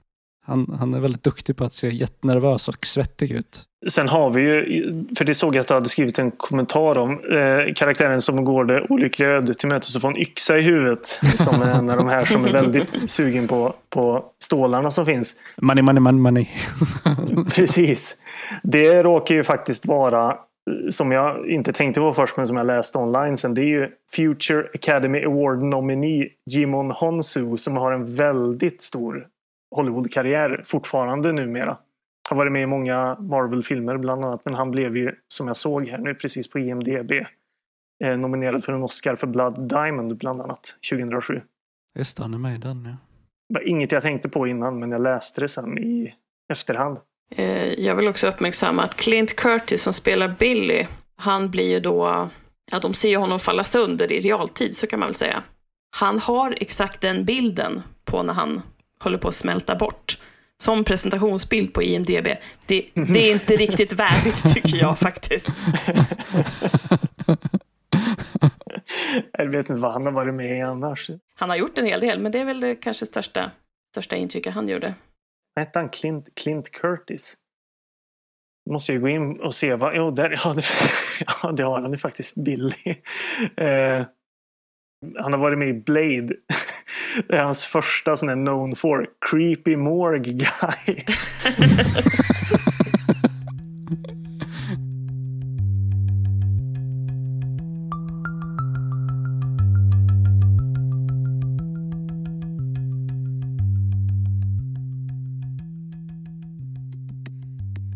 Det tycks ha blivit lite min grej att hitta likheter mellan de här filmerna på konstiga sätt. Och här noterar jag att kaptenen som eh, går i hädan ganska tidigt, han heter Atherton, precis som spindelexperten i Imse Spindel. Det är ju inget vanligt namn. Nej. Så det undrar jag om det är medvetet. För, jag, för Famke Jensens karaktär heter ju Trillian och det är medvetet taget från Liftarens guide i galaxen, läste jag. Så jag gissar att de har smig, smugit in sådana små Easter eggs. Ja, det måste det, det måste det vara. Filmaffischen är också jättelik Anacondas affisch. Precis. Det, det är lite olika beroende på vilken... För det finns ju även en affisch med det här stora ögat som jag tror påminner lite om... Nu har inte jag sett filmen Wolfen. Den här eh, eh, varulvsfilmen tidigt 80-tal. Men det ser nästan exakt ut som den affischen också. Så nej, det, jag tror att det, det finns väl någon som har tänkt lite så att säga. Mm. Det är ju inga, inga liksom eh, slump. Det är inte slump. Eh, det är ju Steven Sommers som har skrivit filmen också, ska tilläggas. Jag rådes lite av att se eh, samtidsmarkörer. Väldigt kul att det här superlyxiga, alltså det har ju varit ambitionen, bygga det lyxigaste eh, skeppet eller kryssaren i världen. Mm. Eh, och hur ser man det? Jo, de har CD-skivor i kontrollrummet. Tänkte ni på det? När de bara gled ner så snyggt. Ja. Bara, Det här, det här var riktigt eh, lyxigt Mm, mm. 1998. Nej, alltså den, den eh, man märker av att den är att den är från 1998 om man säger så. Ja, Alltså absolut mest av de här filmerna så är den ju ett barn av sin tid. Men det är, alltså, jag tänkte ju också på Alltså när, när Famke Jansen är inställd i den här, det är någon slags kylrum hon är inställd i, bör- eller inställd, instängd, instängd i början av filmen. Jag vet inte om ni tänkte på det, men det man, får aldrig, man får intrycket av att hon har varit instängd där jättelänge och sen så drar hon bara den där nålen ur håret och lyckas liksom, eh, dyrka upp dörren sen. Har det gått liksom så 12 timmar eller någonting? Varför försökte hon inte med det där med en gång? men hon äter ju såna här, eh, vad heter det, kanapéer. ja, det är klart. Det är klart att somnar sen.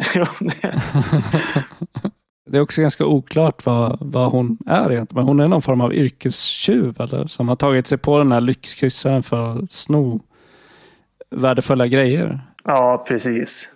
Ja, hon kändes lite som en Catwoman. Mm. Ja, just det. Det hade man kunnat göra mer av den karaktären också. Verkligen. Ja, ja, absolut. Så I och med att han har varit med i, andra filmer som Steven Sommers har regisserat så känns det som att Kevin J. O'Connor är någon som, som Steven Sommers tycker om. Och det kan ju också ha då med att han, den karaktären får lite mer, lite mer kärlek än de andra för han får ju roligast liksom, repliker och allt sånt. Mm. Han har ju en kul replik på slutet när han är väldigt nervös och andas tungt och, och säger Can you just get asthma? ja. Om det låter man bara får sådär när det blir jobbigt. Liksom. eh, nej, men så det, det, det är ju uppenbart att det är han som har fått. Han får ju mest roliga saker att göra. ja. Även om jag återigen som sagt tycker om Treat Williams så är han väl knappast den, den bästa karaktären i den här filmen. Där hänger det nog snarare på att man tycker om honom som person. Ja, jag funderade lite grann på vad, vad, vad den arketypen är för hans karaktär i den här filmen. För han är ju någon slags Han Solo-person. Ja, Eh, rollen eh, erbjöds Harrison Ford först. Han Ah, tackade okej. nej. ja, det känns ju... Det var någon annan som nämnde Han Solo också såg jag och det känns verkligen som att det är det man är ute efter. Ja. I och med att han, de, han har sitt eget skepp också. Som är lite skruttigt liksom. Ja, precis. Jag tänkte på, på den, den här stolen han sitter i och kör som man kan vrida i 360 grader. Då började jag tänka på Event Horizon. Mm, just det. Får lite samma vibb av den här, liksom, ganska, eh, som du säger, skruttiga båten. Men inga, inga övriga jämförelser. Nej, men alltså jag vet inte om det... Ni kanske inte håller med helt, men jag känner ju att det är väldigt lätt att se den här filmen och tycka att den är oerhört usel för de väldigt kackiga dataeffekterna. Men jag tycker att, att den har jag tycker att den definitivt har större fördelar än så. Att det är ganska lätt att stirra sig blind på de dåliga effekterna och tycka att det är en kassfilm på grund av dem. Och det kanske det är i mångt och mycket, men jag ser att den har ganska mycket positivt som, som gör den sevärd. Den har väldigt många komponenter som, som jag tycker om. Eh, så jag tror att jag, jag gillar filmen kanske konceptuellt mer än vad jag tycker om den som faktisk film. Jag gillar konceptet Mm. väldigt mycket. Jag tror att jag gillar konceptet så pass mycket att jag har så här överseende med att filmen är ganska dassig. Och jag tycker nog inte att den är sevärd, men det beror inte på effekterna. Utan jag tycker, alltså det finns ju också andra effekter än själva monstret och de är liksom helt okej. Det är kul när de åker vattenskoter genom korridorerna som är vattenfyllda och sen är det ju explosioner och sånt där. Eh, den är ju extra allt rent visuellt. Och det är ju underhållande. Men jag har svårt för det här testosterongänget med trötta sexistiska skämt. Alltså det har inte åldrats väl. Ja, det är Joey som, som eh, bär upp. Men eh, utöver det, nej. Alltså den här karaktären som går runt och är kåtast i kungsängen hade de ju kunnat skippa helt och hållet. Han kändes bara, alltså, för det, det spelas ju som någon form av komik. Mm. Att en av de här legosoldaterna ska vara så jäkla eh, som kåt hela tiden. Och det enda han tänker på är liksom kvinnor och, och sex. Och det kändes, ja jag vet inte, han var väldigt obehaglig bara. Det, det är inte roligt alls. nej. Ska vi säga något om slutscenen? Ja, Den är ju lite spännande. De vill eh, skapa en franchise, ja. Mm. kan man ju konstatera. När, när de har eh, strandat på en ö som de tycker verkar nice så händer det saker i djungeln som antyds. Precis, det kanske finns det monster här också. Det stora maskön. Nej, men det, det skulle bli en King Kong-reboot. Och det var väl kanske för väl att det inte blev det då. Jaha, det, alltså det är sagt att det skulle vara så. Ja. Jaha, det hade jag ingen aning om. Oj. Va, att de skulle gå vidare med en uppföljare som var en King Kong-film. Mm. Gud vad random. Otro, otroligt märklig King Kong prequel i så fall. Verkligen. Ja. Eh, men eh, nu ska vi se. Jag kan leta upp varför det inte blev något. För att det var en dålig idé kanske. Ja, jo, det... The reboot wound up in development hell. Mm. Men hur fan kommer man på idén att göra den här filmen först och sen att det ska vara upptakten till en King Kong-film? Det låter helt bisarrt. Ja, det var Steven Summers idé tror jag. Det var han som ville göra den, men han blev upptagen med Mummy, Okej. Mm. lyckligtvis. Jag kan ju också nu nämna att den här hade en budget på 45 miljoner och drog in 11. Aj, aj, aj. Med det sagt så, så gissar jag att det här är en av väldigt många filmer som kanske gick ganska bra på hyr, hyrmarknaden sen då. Så det skulle inte förvåna mig om de har dragit in sina pengar i efterhand. Men de där siffrorna på bio eh, båda har inte gått för en uppföljare som de kanske vill göra. Nej, men jag vet inte om vi har något, eh, har något mer att säga egentligen. Jag, alltså jag, jag tycker fortfarande att det här är liksom den, den filmen jag har haft roligast med att se. Eh, kvalitetsmässigt kan man nästan lämna därhän. För, för det, det är klart att Arachnophobia är den bästa filmen som vi har sett till det här avsnittet. Det råder ingen tvekan om det. Alltså, komp alltså kompetensmässigt och innehållsmässigt. Men jag har roligast med den här. Och det, det var andra gången jag såg den också. Jag tycker ändå att jag hade väldigt roligt med den. Så. Eh, det är väl den filmen som ligger närmast att jag skulle se om igen. Jag såg den faktiskt för kanske 6-7 veckor sedan bara. Det blev en Mm. av mina så, avkopplingsfilmer en kväll. Så jag hade den också i ganska färskt minne. Men jag eh, blev inte glad över att se om den och skulle inte rekommendera den vidare. Utan jag håller Imse Vimse Spindel, som jag gärna väljer att kalla den, eh, högst av de här, helt klart. Mm. Ja. Jag, jag hade nog också roligast med den här filmen. Eh, Men som sagt, jag tror jag gillar idén med den och vad den liksom väcker för tankar hos mig. Eh, Eller det låter som att den får mig att tänka en massa saker. Så är det inte. Det, det, det, är här du når, det är här du når de stora frågorna. Jag menar att den, alltså den, den, det är någonting med det här med att de befinner sig på den här eh, liksom båten, de är instängda där, ska ta sig ut och det finns ett monster någonstans som jagar dem. Alltså det är någonting bara rent konceptuellt med det som jag går igång på. Mm. Och den här filmen gör det tillräckligt bra för att jag ska tycka att den, den är underhållande att titta på.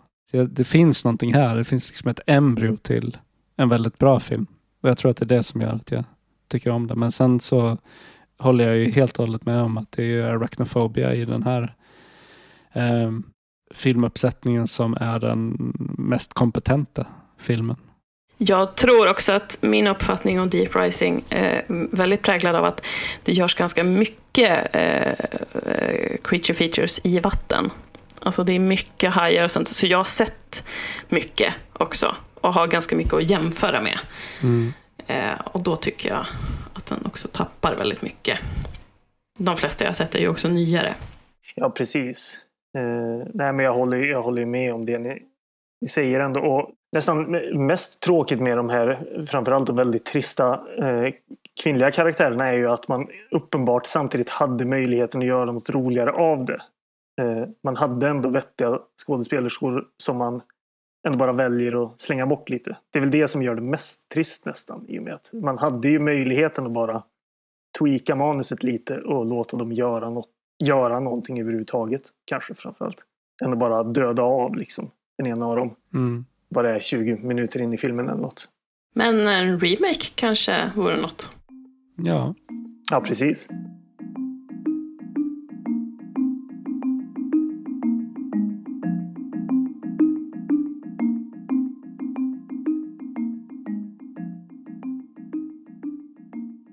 Vi kommer lägga upp vilka filmer som kommer i nästa avsnitt inom kort på Letterboxd. Vi ska försöka göra så här efter att vi, vi lägger ut eh, listor med samtliga titlar som kom, vi kommer prata om i nästkommande avsnitt för att man ska, eh, om man vill, ha tid att se dem innan. Så gärna en, åtminstone en månad i förväg, tänker jag. Precis, men vi, vi kan ju i alla fall säga att vi kommer prata om Yuppies in Peril eller Yuppie Thrillers. Ja, Yuppies i fara. Ja, precis. Med, med min undertitel då som jag blev så nöjd med. Snygga människor i väldesignade hem möter fasadstörande fara. ja, det blir spännande. Och så har vi några filmer som vi ska spekulera lite i vilka det blir. Men det blir unga snyggingar som köper fina hus som eh, får det jobbigt helt enkelt. Det är mycket sånt. Ja, och eh, den här gången så tänker vi att vi ska försöka få ut avsnittet lite fortare än eh, vad vi har lyckats tidigare. Så får vi se om Har vi hört den förr? Har vi? nej, nej, det tror jag inte. Vi har väl inte lovat så. nej, men det är, vi, vi gör ett tappert försök i alla fall. Mm. Nej, men vi, vi tackar väl för oss och framförallt så ska vi också då tacka vår gäst. Så det var väldigt kul att ha med oss idag. Ja, verkligen. Tack Mimmi och tack för, eh, tack för eh, förslaget. Mm. Det var ett sant nöje. He hej då. Ja, ja, men vänta, vänta nu. Ska vi, vi måste väl dra våra sådana här... eh, Eller ska vi dra vart vi finns? Ja, jag vet inte. Nej, dra det. Jag, ko- jag kommer ju dra massa nya fans till den här podden, obviously. Så, Ja, jo, det är helt sant. Ja, men vi, vi finns ju bara på Letterboxd i och för sig. det vet rännstensrullarna. Och Instagram. Ja, ja, precis. Som jag inte ska säga att jag ska bli... Eller jag har faktiskt blivit lite mer aktiv där nu. Ja. Nu, nu måste jag ge mig själv lite cred. Mm. Jävlar vad stories jag har lagt ut senaste dagarna. Nästan lite för mycket. Ja, man får dra ner det här PR-nasandet nu liksom. nej, nej, men vi finns på Instagram precis. Och så finns vi där poddar finns Spotify och så vidare. Och eh, förhoppningsvis eh, alldeles snart på Apple Podcast också. Mm. Det har vi också sagt i ett år, men nu, nu ska det bli av. Ja, men det kanske, blir, det kanske ska bli så här eh, ett årsjubileum då. Att vi, vi finns där, där de flesta lyssnar på podcast. Så det kan ju vara bra. Ja, det är inte lika catchy som vi finns där film finns. Vi finns där de flesta lyssnar på podcast. Det är inget kul det där. Alltså, finns, det, finns det film finns eh, roligare. Tack för idag. Tack för idag, hej då. Vi hörs framöver. Hej då.